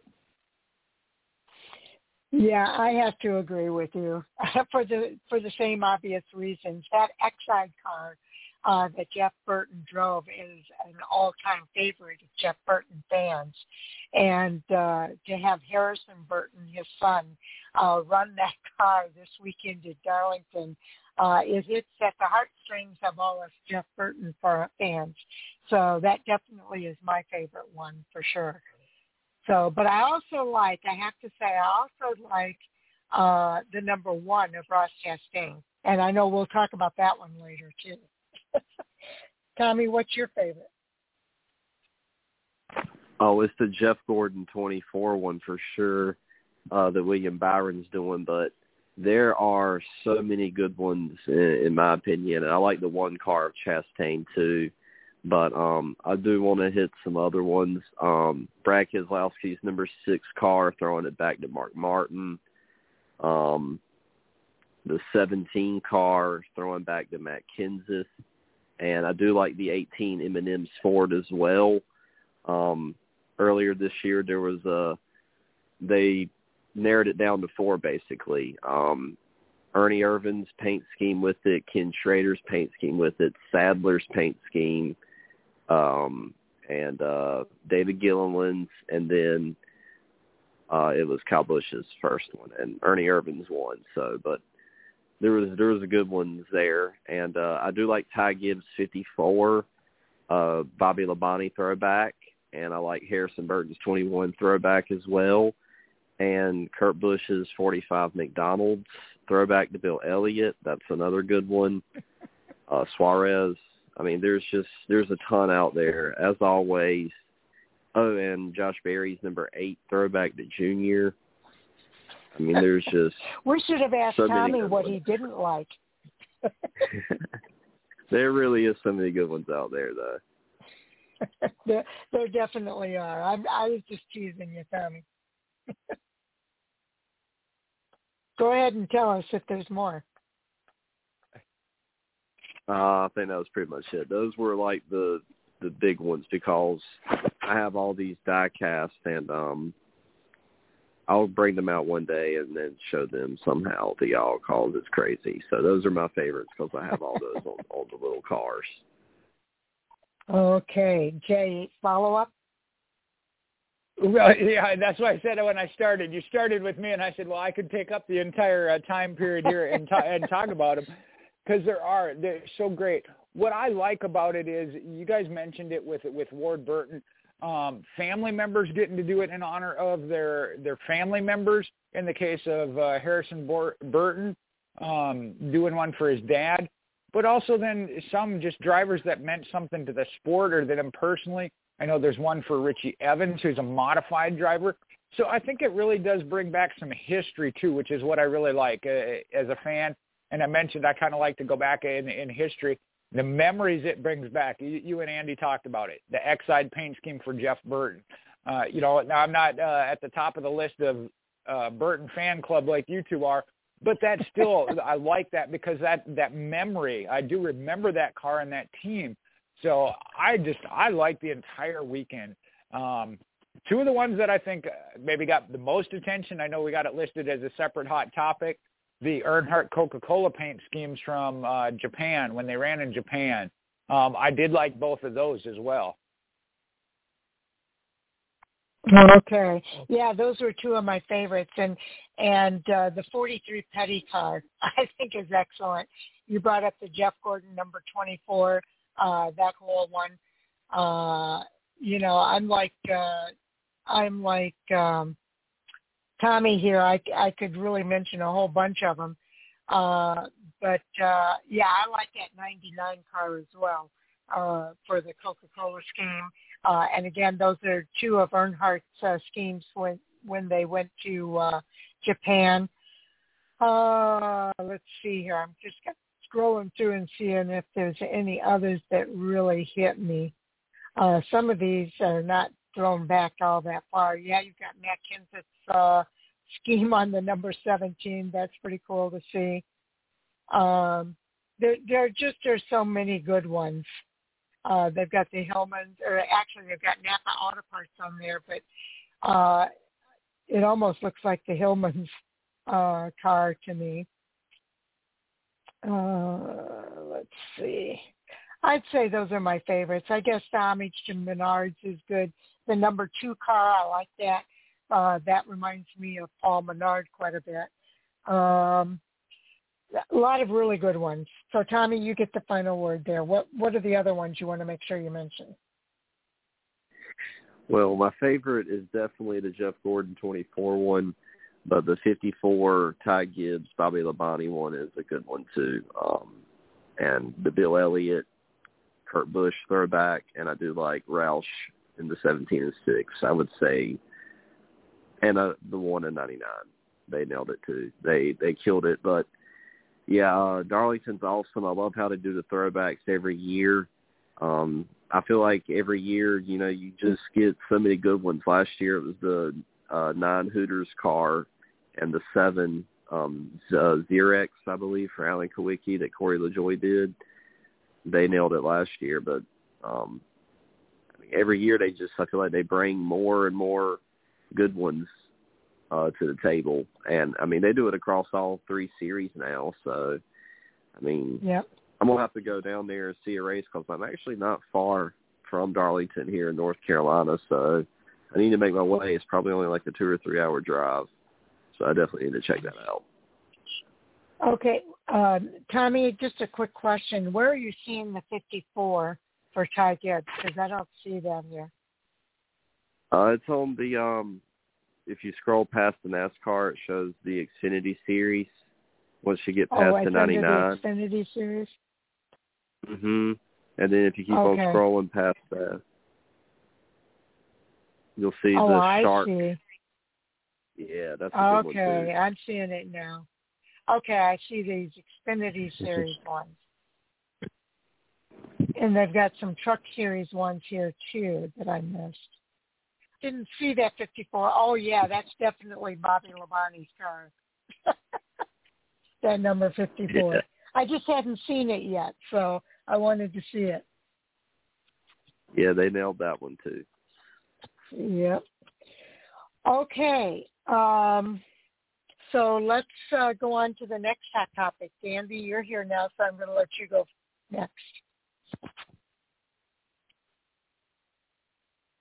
Yeah, sounds good. Let me just uh, scroll through here and pick um, kind of an important one, actually. William Byron signs a three-year contract extension with Hendrick Motorsports, which certainly solidifies uh, his future, but also I think helps solidify the future of Hendrick Motorsports. Curious what everyone's thoughts are there. Okay, uh, Jay, go ahead. Well, if you didn't see this coming, uh, you got to be blind. I, I really didn't uh, have any worries or doubt about it. There was never even any question of it being delayed. It just uh, waiting for it to be announced. Uh, and Andy's right. Uh, I know Mike said the same thing. Right now, we look at it. This may be the best four-car operation Hendrick Motorsports has ever had and they all have quite the future left with them in NASCAR if they so choose. So um, good on them. Uh, I like to see it. We've seen William Byron certainly uh, finally, I guess, if you will, coming into his own. We talked about that. It maybe takes that time. You get one victory, you're going to see him start getting knocked down left and right. And I think we're starting to see that from William Byron in the top five every week. So uh, you're smart to get him signed and locked up. Okay, Tommy. Yeah, um, they are stacked. I mean, so William Byron and Chase Elliott are set. They are they're good for another three, four years, I think. And Bowman and Larson are up next year, I believe, if I saw that right on um Twitter today. So yeah, Byron and Elliott aren't going anywhere, and I am excited to see that 24 car winning again because that 24 car was my favorite growing up, Jeff Gordon. So just glad to see it, and he's not going anywhere because I'm starting to like him since he's starting to win.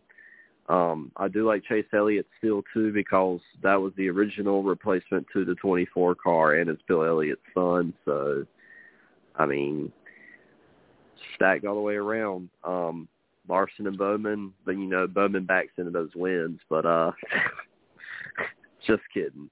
Um, he uh, he's he's good. Larson's you know he's great.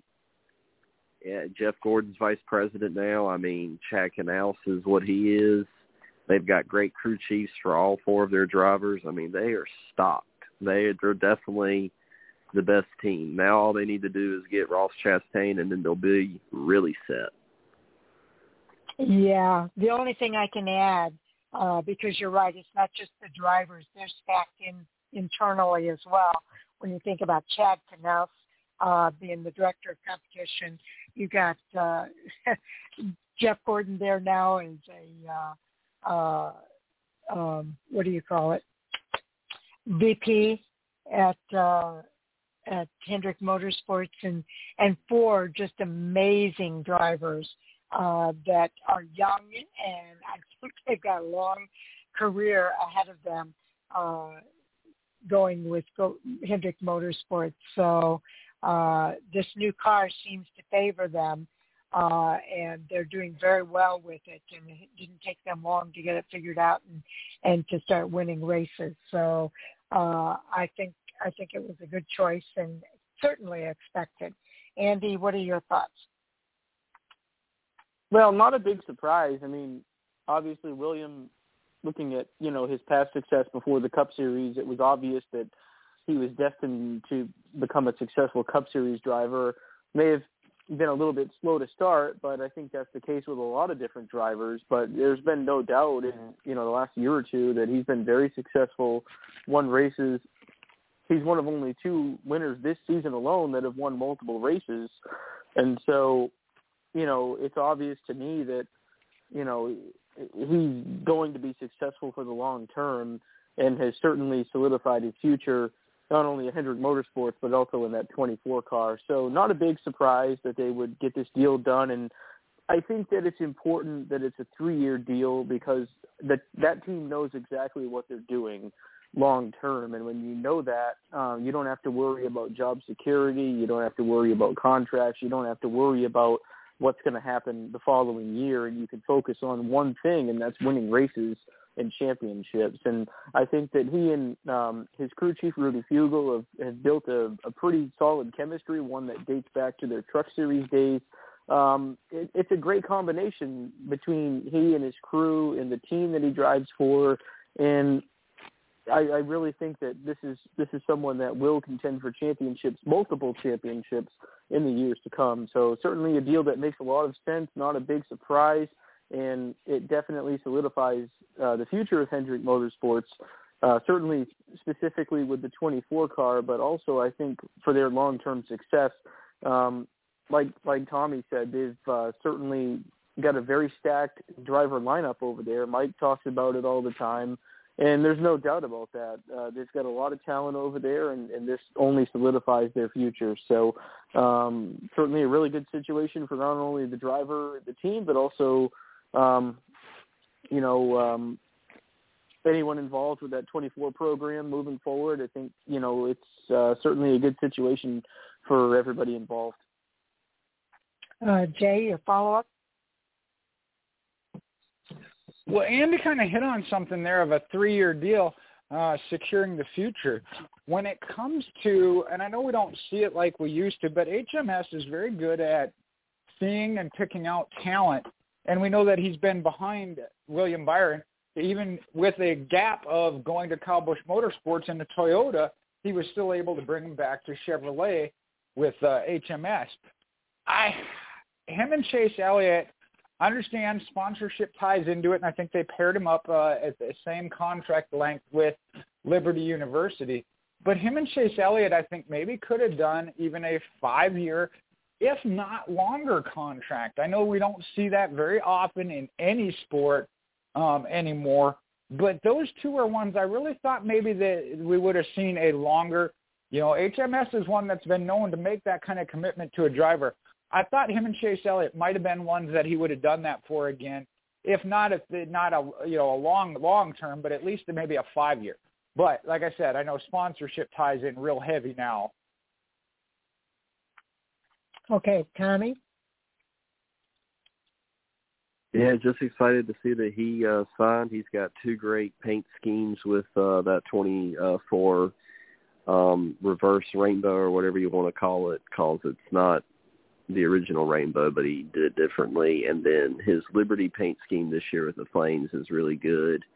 And now he's got that great throwback this weekend. So um, glad that he's going to be st- uh, sticking with Hendrick Motorsports and uh, his crew chief. They have been able to win some races, um, so I think he's about to take off, and hopefully we see uh, the 24 car back in victory lane a lot and a championship contender.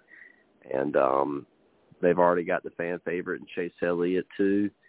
They got Kyle Larson, the defending champion, and they got Bowman. So I mean, they are just stacked all the way around. They're set, and um, yeah, excited to see William Byron stay in that 24 car. Okay.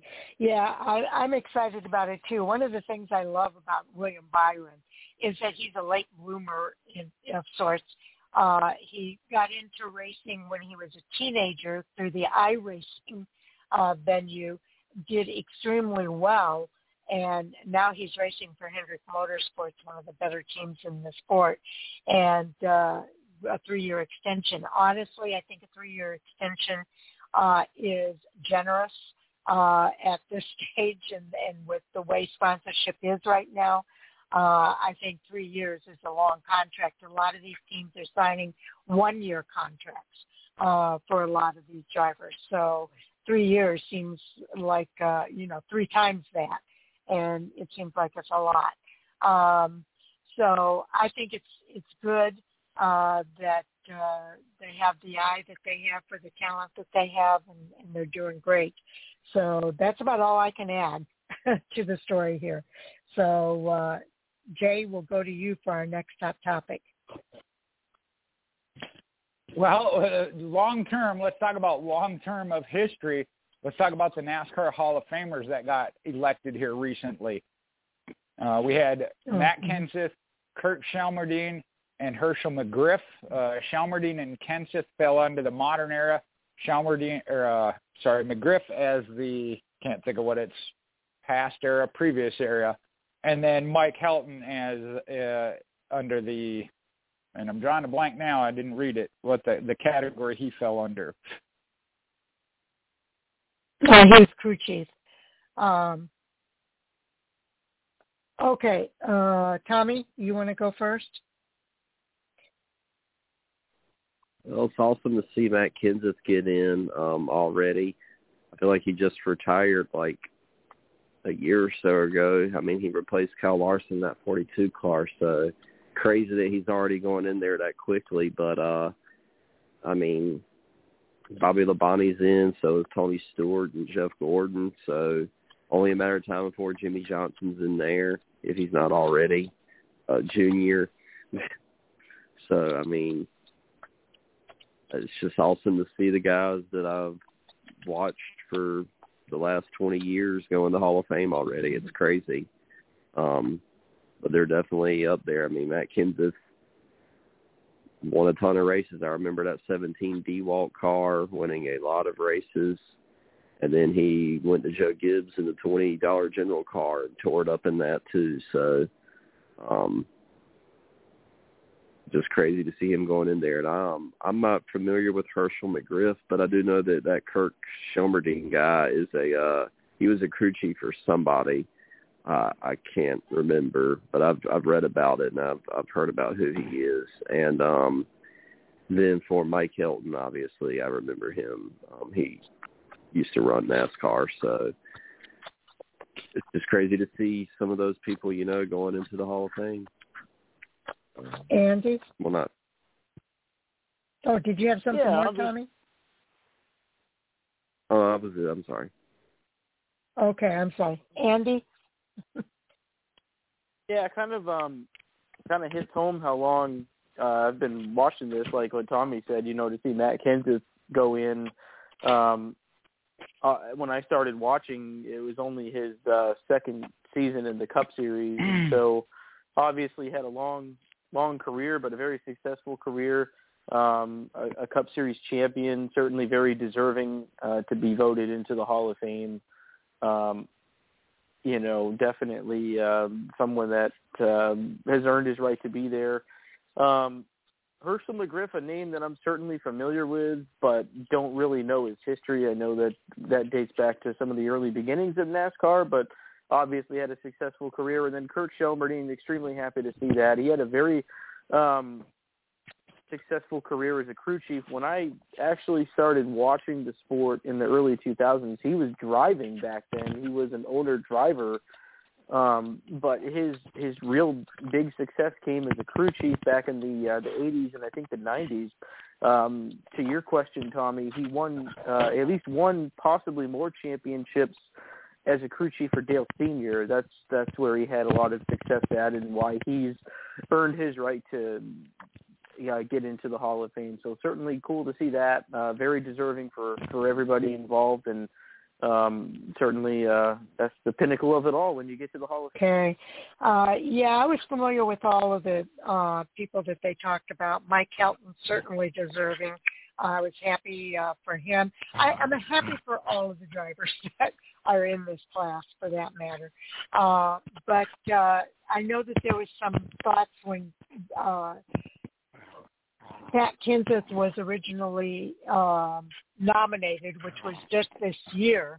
Uh, a lot of people thought he, he would probably not go in uh, this quickly. But I agree with you guys. I think that he's very deserving of going in, not only for his career, but for the significance of the fact that he hey. is uh, the. Am I on mute? No.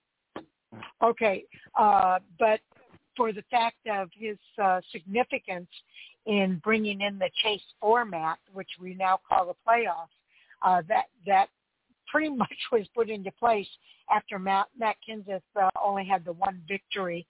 Uh, but that's Matt Kenseth. Matt Kenseth is a consistent driver. Um, he does have a lot of wins, uh, but his thing was consistently being there at the end of the race and having a good finish. Matt Kenseth knew how to take care of his car, uh, and and uh, I don't think he's being elected into the Hall of Fame too soon. Uh, I think he was a, a good driver, and he does have some historical significance to a big thing that happened in NASCAR with bringing in the playoff, uh, what was formerly known as the chase, into uh, just the way that we do business now uh, within the NASCAR Cup Series. So um, I I am happy with all of them. Hershel McGriff, I did know about. I've heard his name a lot within the K&N Pro Series, uh, now the ARCA Menard Series, uh, and specifically with the West Series. Uh, they mentioned in the in the news release that he's 90 years old. I don't think I knew he was that old, uh, because I I remember him racing. Uh, I think when was it that they said that he raced last? Um, they mentioned it in here. Oh, and I have to make my announcement too. It was. I was just going to say, uh, Sharon. Yeah, keep an eye on the time. Yeah, uh, he raced last in the Pro Series West at age 90. He's 94 now, so you know that's pretty cool too. Uh, so let me just say though, for those people that are tuning in for the first time, uh, we make an announcement at this time of the night to say we're going off the air at exactly 10:30 p.m. Uh, Eastern Time tonight.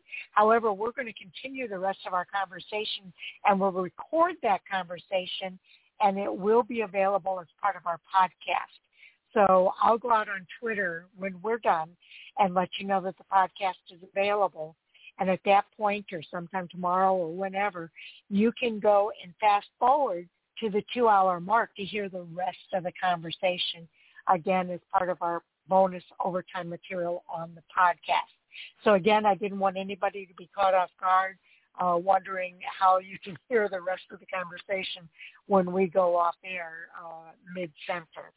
So uh, just uh, we appreciate everybody for tuning in and uh, we'll go kind of move on here. But yeah, I've heard Hershel McGriff's name quite a bit in in the uh, in the uh, series, and he has a ton of records, and some of those records still hold up. But every once in a while, you'll hear his name that somebody has uh, bested that record, and it's taken years for that to happen. So uh, he's he's been a great driver, and I love the story about his first war. He said, I started when they didn't have go-karts. We just drove streetcars right after World War II, September 16th of 1945. I ran my first race on a dirt track and borrowed my dad's 1940 Hudson and got a couple of friends to help me, and we finished 12th or 13th. So I thought that was cool.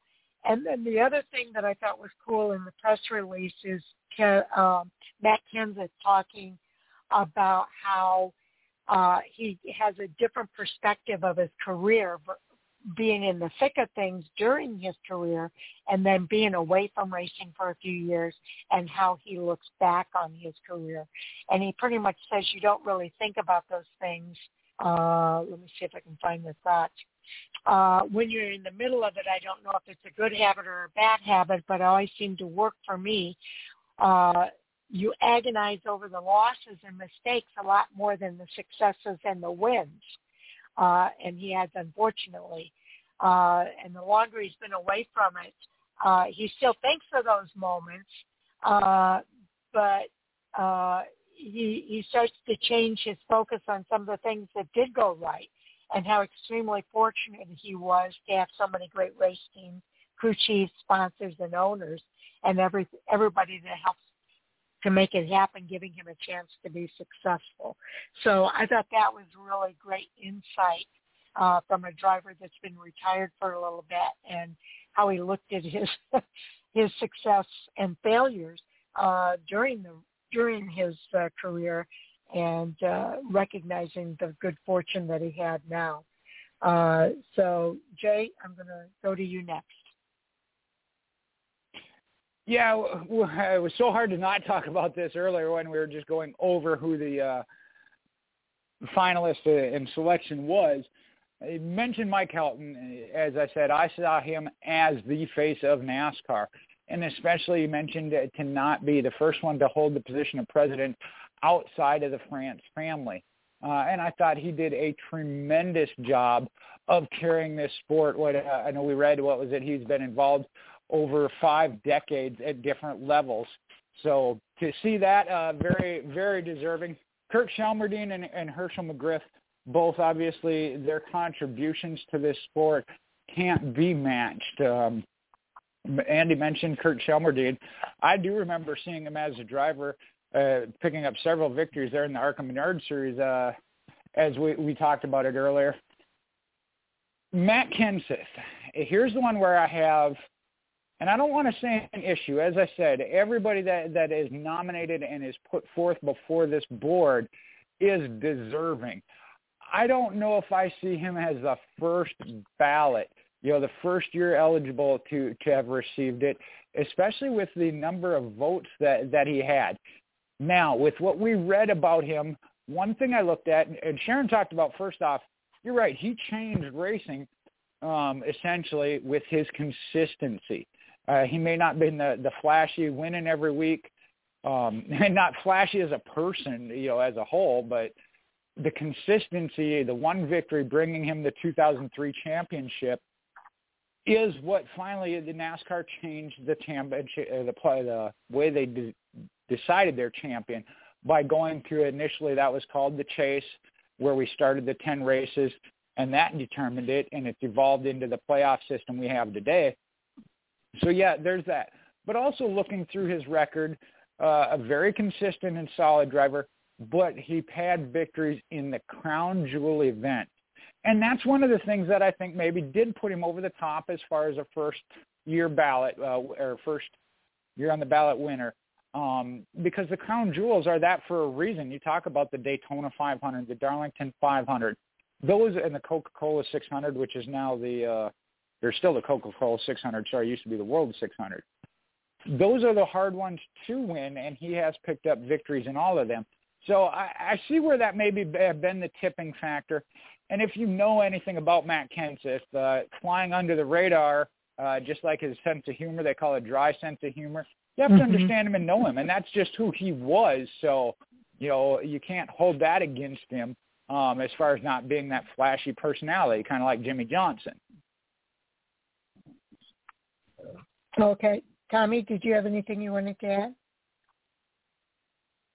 Yeah, just excited to see Matt Kenseth, and uh, I do remember reading now that uh, Dale Earnhardt's crew chief was uh, that Kirk guy that got into, so that's really cool. But uh, I'm always going to remember Matt Kenseth for uh, moving Jeff Gordon out of the way um, at Bristol, or accidentally spinning him, and then Jeff Gordon shoving him when Matt Kenseth uh, came to talk to him.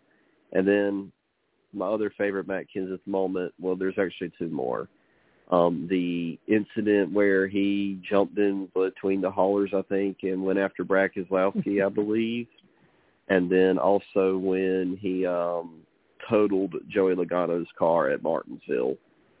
That was uh, that was another awesome thing. But he has 39 wins, I believe, a championship, and he does have a 500 win.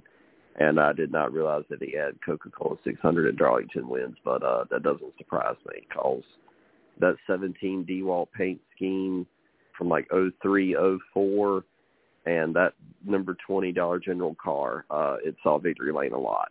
So um, awesome to see him go in the Hall of Fame. That's really cool. Okay, Andy. Yeah, just to follow up on on Kirk Shelmerdine a little bit, he was actually uh, a four-time Cup Series championship crew chief with Dale Earnhardt, so certainly a very deserving award for him. Um, I think he had actually been on the ballot previously and didn't get in. Um, so obviously fitting to see somebody obviously with a with a with four championships on their resume finally get voted into the Hall of Fame is pretty cool. Um, certainly a lot of success with Earnhardt back in the uh, the late 80s, early 90s, and so um, just wanted to touch upon that real quick. But I, I knew he was a championship crew chief. I didn't realize it was four, which is a lot. So uh, certainly anyone with those credentials belongs in the Hall of Fame. Yeah. Uh, what I think is kind of cool about Kirk Shelmerdine, not only did he have tremendous success uh, with uh, uh, Dale Earnhardt. Uh, he he he was a crew chief in 1983 uh, with Ricky Rudd. He also uh, had a lot of success at Richard Childress Racing, where he met up with uh, Dale Earnhardt uh, and won all those championships. But he also, what I really like about him is at age 34, he left his role as a crew chief uh, to try his hand at driving. He made 41 starts across the uh, three series. He also raced in 50 ARCA Menard Series races uh, from 93 to 2008. Uh, and uh, he, uh, he, he really uh, did a lot besides the crew chiefing. And that's Shelmerdine and his career. And then I was going to bring up Mike Helton, but Jay kind of beat me to it. Uh, Mike Helton being named to the NASCAR presidency and the first person not named, uh, uh, not a part of the heritage of the France family uh, to be named into the presidency in 2000. Uh, so that is so very cool as well. And then he started his career uh, as a public relations director at Atlanta Motor Speedway. Uh, again, these guys some of these guys did so many other things besides uh, their racing careers. Um, uh, and and the fact that safety was such a big concern of his, he he was the impetus behind the NASCAR Research and Development Center at, uh, Concord, um, uh, and now an, an advisor to the sanctioning body, uh, and being so involved in the NASCAR Foundation. Uh, I think Mike Mike Helton is a presence uh, created his own presence within NASCAR, and no driver wanted to be called to the hall or uh, with a conversation with Mike Helton. They knew it was going to be uh, a very serious conversation if they were called to the hall or to talk with him. So uh, I, I think all four of these guys are great. One thing to keep in mind, Matt Kenseth uh, led the modern era vote with 69%. Uh, uh, uh, voting uh, by the panel. Uh, also, uh, let's see, comparing that with the others. Uh, let me see if I can get it here. I don't see the other percentages here for some reason. Hershel McGriff, they said. Oh, I don't see the other percentages here, but he had the highest percentage of votes. And I think that's worth noting as well that uh, of all of the people that are in this class, uh, Matt Kenseth does have that highest percentage. Jay? Two things to, to, to add here on the return. You know, Dave Moody is one of the voting members that talks about it. When you go in there and you talk about this, and a lot of that is is, is discussion of the history of it and why they deserve to be in. It's not a matter of eliminating who doesn't deserve to be in. It's who's the most deserving at this point. And, and he talks about it. It's one of the toughest things he has to do. Uh, and I would have to agree with that, just as we talked about, you know, picking a favorite paint scheme or whatever. That's based on just personal decisions, so it's a little bit easier. This is, you know, based on, and, and you hit it, Sharon, it is contributions to NASCAR.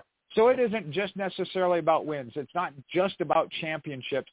It is the contribution to and what you brought to the entire sport.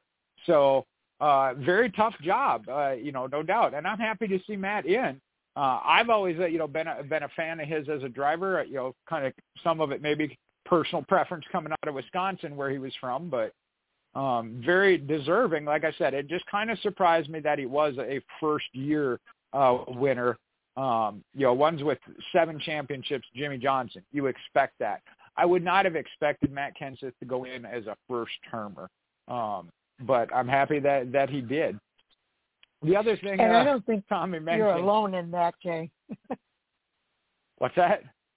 I don't think you're alone in that thought.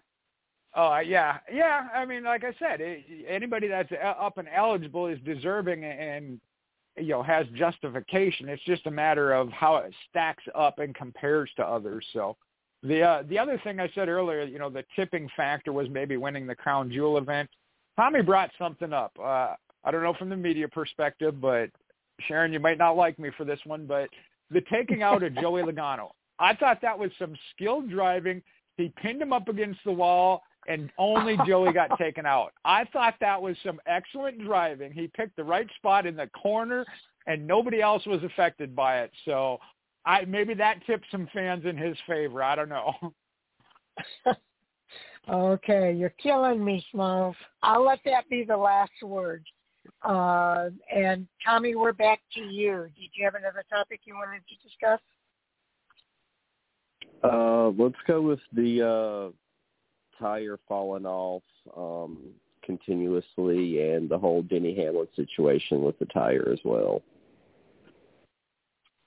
Okay. Uh, let's go. Uh, let's see. I guess it's Jay up next? All right, this this one, uh, I mean, it's kind of been uh, been looming here since the beginning of the season, uh, and I my perspective has kind of changed after listening to several broadcasts on SiriusXM. The rule of it itself was designed under the five lug nut rule, where teams were shorting or possibly being the cause of it by only put it, tightening three out of five lug nuts. They weren't as concerned. Obviously, right now, the team wants to get that tire, that lug nut on because it is the only lug nut. So there is no intent to not get it on. Uh, I think maybe they do need to look at this. However, on the other side of it then is the safety factor, which is a big part of why they don't want the tires coming off, is the safety factor. So I still think it needs to be addressed but I don't know that you can put it on the team. And I'm hearing a lot of chatter that to see what comes out of Denny Hamlin's appeal, that the, that it's not lining up properly. The only thing I, that I can counter that with is if that were the case, we'd see it happen to every team on every tire, every stop. And we're not. It's still selected spots. So, you know, you can't just say, oh, it doesn't work because it does on majority of the teams, on majority of the cars, on the majority of the pit stops. So, but I do think NASCAR needs to look into what is causing it when it happens, if there is something they can do to help improve it or um, help it work better. Um, it'll be interesting to see how this appeal process goes. Um, but I do think maybe two of they maybe need to look at the, the penalty itself because it is not obviously at this point that it is an intentional thing. Uh, if you only got one lug nut, you want to make darn sure it's on there. Exactly. And let me just say before we move on, there's actually two different topics on this. Uh, they're for the same infraction, uh, the loss of a wheel on the track. Uh, but the ones being appealed by Denny Hamlin and his team, that appeal is about who they're uh, taking out of uh, competition uh, because there was a little discrepancy over what was listed uh, as far as crew members and what was uh, who they took out of the out of the equation uh, because of the violation. Uh, and I think they're going to appeal it based on that. And NASCAR uh, is saying they uh, it, NASCAR is saying that they took the name of the person that was listed as the crew member uh, on their paperwork, and they're saying that they made a substitution. So I think that has to be looked at. Uh, but I'll get into that in a few minutes. The other situation is uh, JGR is also uh, planning to appeal their suspension of crew members.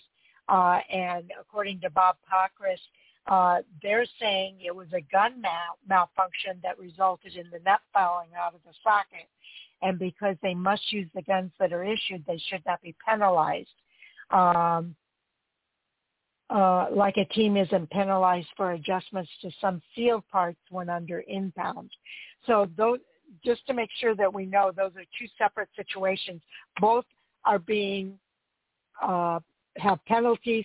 Both are appealing, but they're appealing for separate reasons.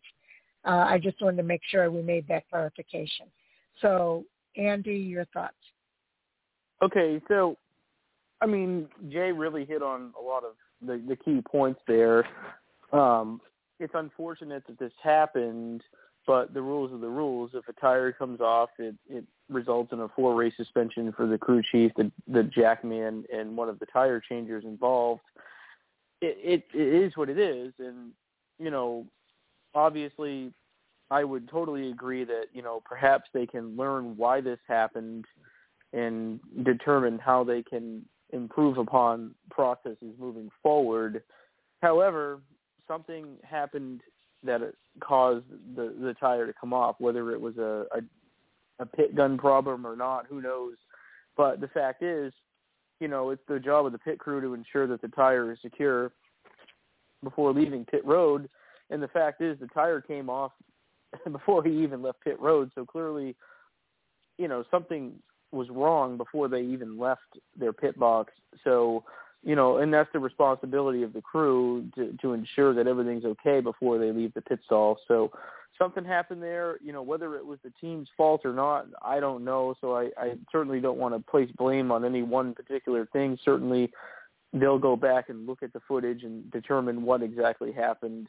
It's unfortunate. You don't like to see that happen, but I, I would agree with Jay when he says that more often than not, teams have been getting it right on pit road.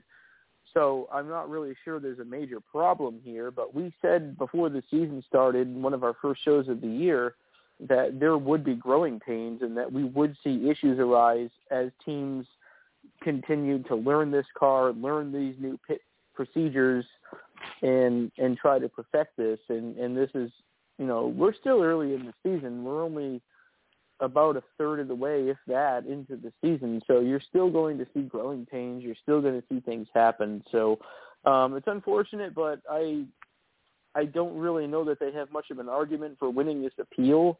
I think that it is what it is. They need to serve their penalty and, and learn how to uh, eliminate those kinds of things happening moving forward. Okay. Um, yeah, I, I agree uh, that uh, you know, this is a big safety issue. If you don't get the tire on correctly, um, you should be stopping that car from getting off a pit road. You should never let that car leave. And I think that's where NASCAR is going to uh, uphold the penalty. You know, I don't know all of the facts. There might be some other circumstances that I'm not aware of here. But I, I still think, like Andy says it's still their responsibility to make sure that the tire is securely uh, put together. If they had a faulty pit gun, then they they should be identifying that. And again, we've said before, even with the lug nuts, uh, they need to make sure they have the the right equipment in the pit when the race starts. So uh, I understand that sometimes unforeseen things can happen, but there should be a backup pit gun that's available. Um, and and again, the bottom line is is that it's a pit crew's responsibility to make sure that that car is race ready when it leaves that pit stall. And if it's not race ready, then there is a breakdown in their process that they need to examine and, and try to get better for the for the future. Um, and uh, again, if it's a faulty pit gun, then they need to take that back to the vendor to find out what happened so that they can be better at making sure that they have the correct pit guns. But um, you know, all of the other drivers are using the same, uh, all of the other teams are using the same pit guns. So, uh, you know, what happened there to make that pit gun not operate correctly? In the case of the situation um, with the uh, teams, that has to be looked at because NASCAR should be informed if they're making uh, team changes uh, if you've submitted a roster, I think that there's a vulnerability here of teams uh, putting incorrect names on the roster just for this reason. Um, so NASCAR really needs to look at a process that updates that list and makes it current when it is submitted uh, with no substitutions or uh, a process of knowing when substitutions are happening so that they can uh, put the penalty on the correct person.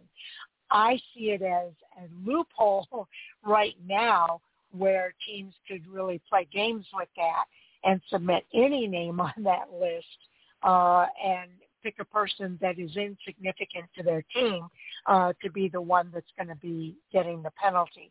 So that I do think NASCAR needs to look at and make sure they get that right uh, because that's that's not a good thing. Um, uh, and I do think that they have to look at that one. Uh, now, I'm sure that'll be discussed. I think the penalty should still stand.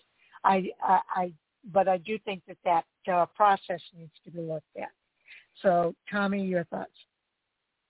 Yeah, the, Denny Hamlin's definitely. They're probably not going to win the appeal. Um, it just doesn't trend that way with NASCAR. Um, I understand why NASCAR can't change the rule, but I just do think that it seems kind of unfair because every race this year, a wheel has come off for somebody. So I just don't really see how the rule is. I mean, it is what it is, but I don't know. It just doesn't add up to me because the tires keep on coming off. There's one every race, if not two, um, and you know it's been a, a bunch of different drivers that have been affected by it. Bubba, Denny, Corey LaJoie. Um, I mean, uh, Justin Haley. Uh, so, but you can't change the rule, and I understand that because it wouldn't be fair if they did change the rule because the guys that have already been penalized won't get that back. So I mean, I get it, but I was just saying that you know, like you guys are saying, NASCAR does need to look at it because it seems to be an ongoing issue. So, but um, new car, new tire, it's going to be like that. But like I said, it just doesn't seem fair the, the penalty. Jay. Yeah, that was something in the chat Mike and I had kind of talked about. Yeah, you can't even if they decide that the the penalty doesn't really fit. I don't think you can ta- change that mid-season because you can't unpenalize the teams that have already been penalized. So it would be something of into next year down the road. Uh, the one thing um, I wanted to make sure I hit on, again, of listening to Sirius XM radio as I do throughout the day, the suspending of, of crew members. Okay, first off, part of the reason for the confusion on who he mentioned it, who they had listed as the tire changer versus the who it actually was the substitution. The way they do pit stops now has changed as well, where you change the the right side, rear, front, and rear. So there's a couple of things that come into play as to why that got a little confusing and muddled. Um, but if the team submits a roster and that's who they had listed, then so be it. That's who it is.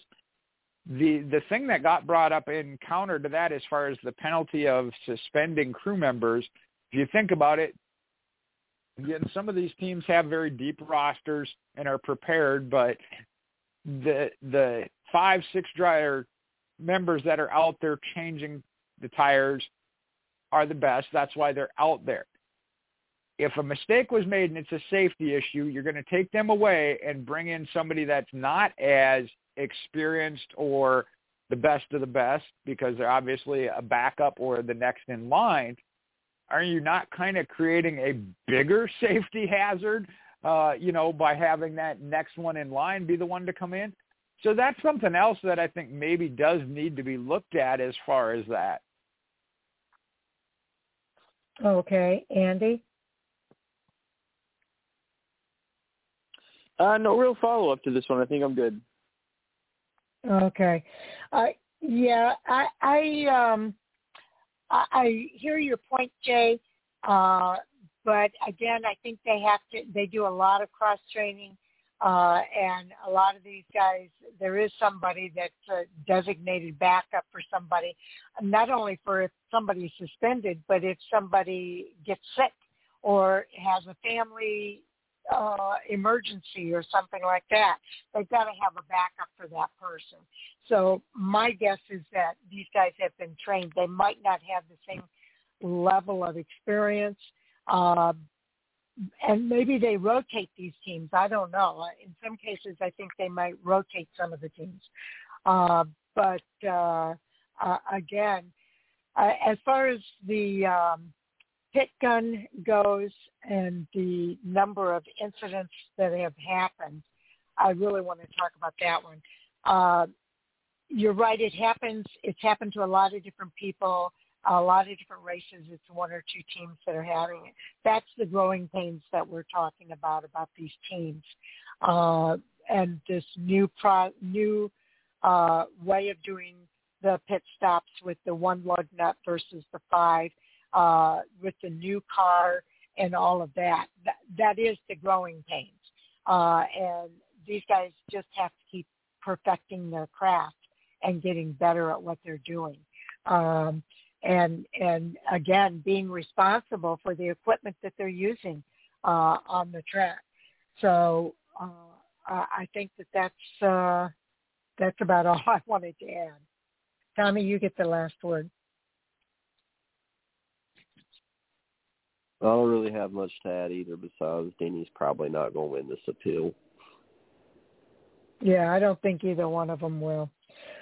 Okay, uh, we're at 10 o'clock now, so I think we're ready to uh, call it a night. Uh, we'll start our roundtable here, and Andy, we'll let you go first. Yeah, uh, Twitter for me is CB14fan, and uh, as always, thankful to be on. I know it's been a while, so good to be on tonight to talk some uh, racing, and um, looking forward to Darlington this weekend. Always uh, fun to watch Throwback Weekend, and it's one of my favorite tracks. I think they always put on a really good show as far as the racing's concerned, so uh, should be a good one. I agree. Uh, Tommy? Tommy underscore C24 on Twitter. Uh, thanks for having me back on the show tonight. Uh, enjoyed it. It's always fun talking hot topics, and uh, yeah, I'm excited for Darlington too. Um, always love Throwback Weekend. Can't wait to see the cars on the track again. Jay. Uh, you can follow me on Mopar MJ8, Twitter and Instagram. Michael Husmann on Facebook. Um, one thing I want to shout out here, uh, I know we got the group here. A couple of us need to watch the Truck Series for our race picks for Fantasy Group kind of got to have an eye on the drop of the green flag. Uh, get a couple picks in. I'm trying to message everybody. I can't reach Sam, um, and I don't want anybody to be left out. So check your inboxes on Twitter as is where I've been doing that. Um, hopefully this weekend, uh, Saturday night, I'll be at the Columbus Speedway again, the baddest bull ring in the South. Right now, I hear the precipitation outside, so if not, I will be in the house where it's dry and watching not just for the racing, but to see the paint schemes. Uh, that's what this weekend is about for sure, is, is those paint schemes. Mm-hmm, definitely. Uh, and I echo that from everybody. I'm looking forward to this. It is uh, one of the fun ones, uh, fun tracks that we go to every year.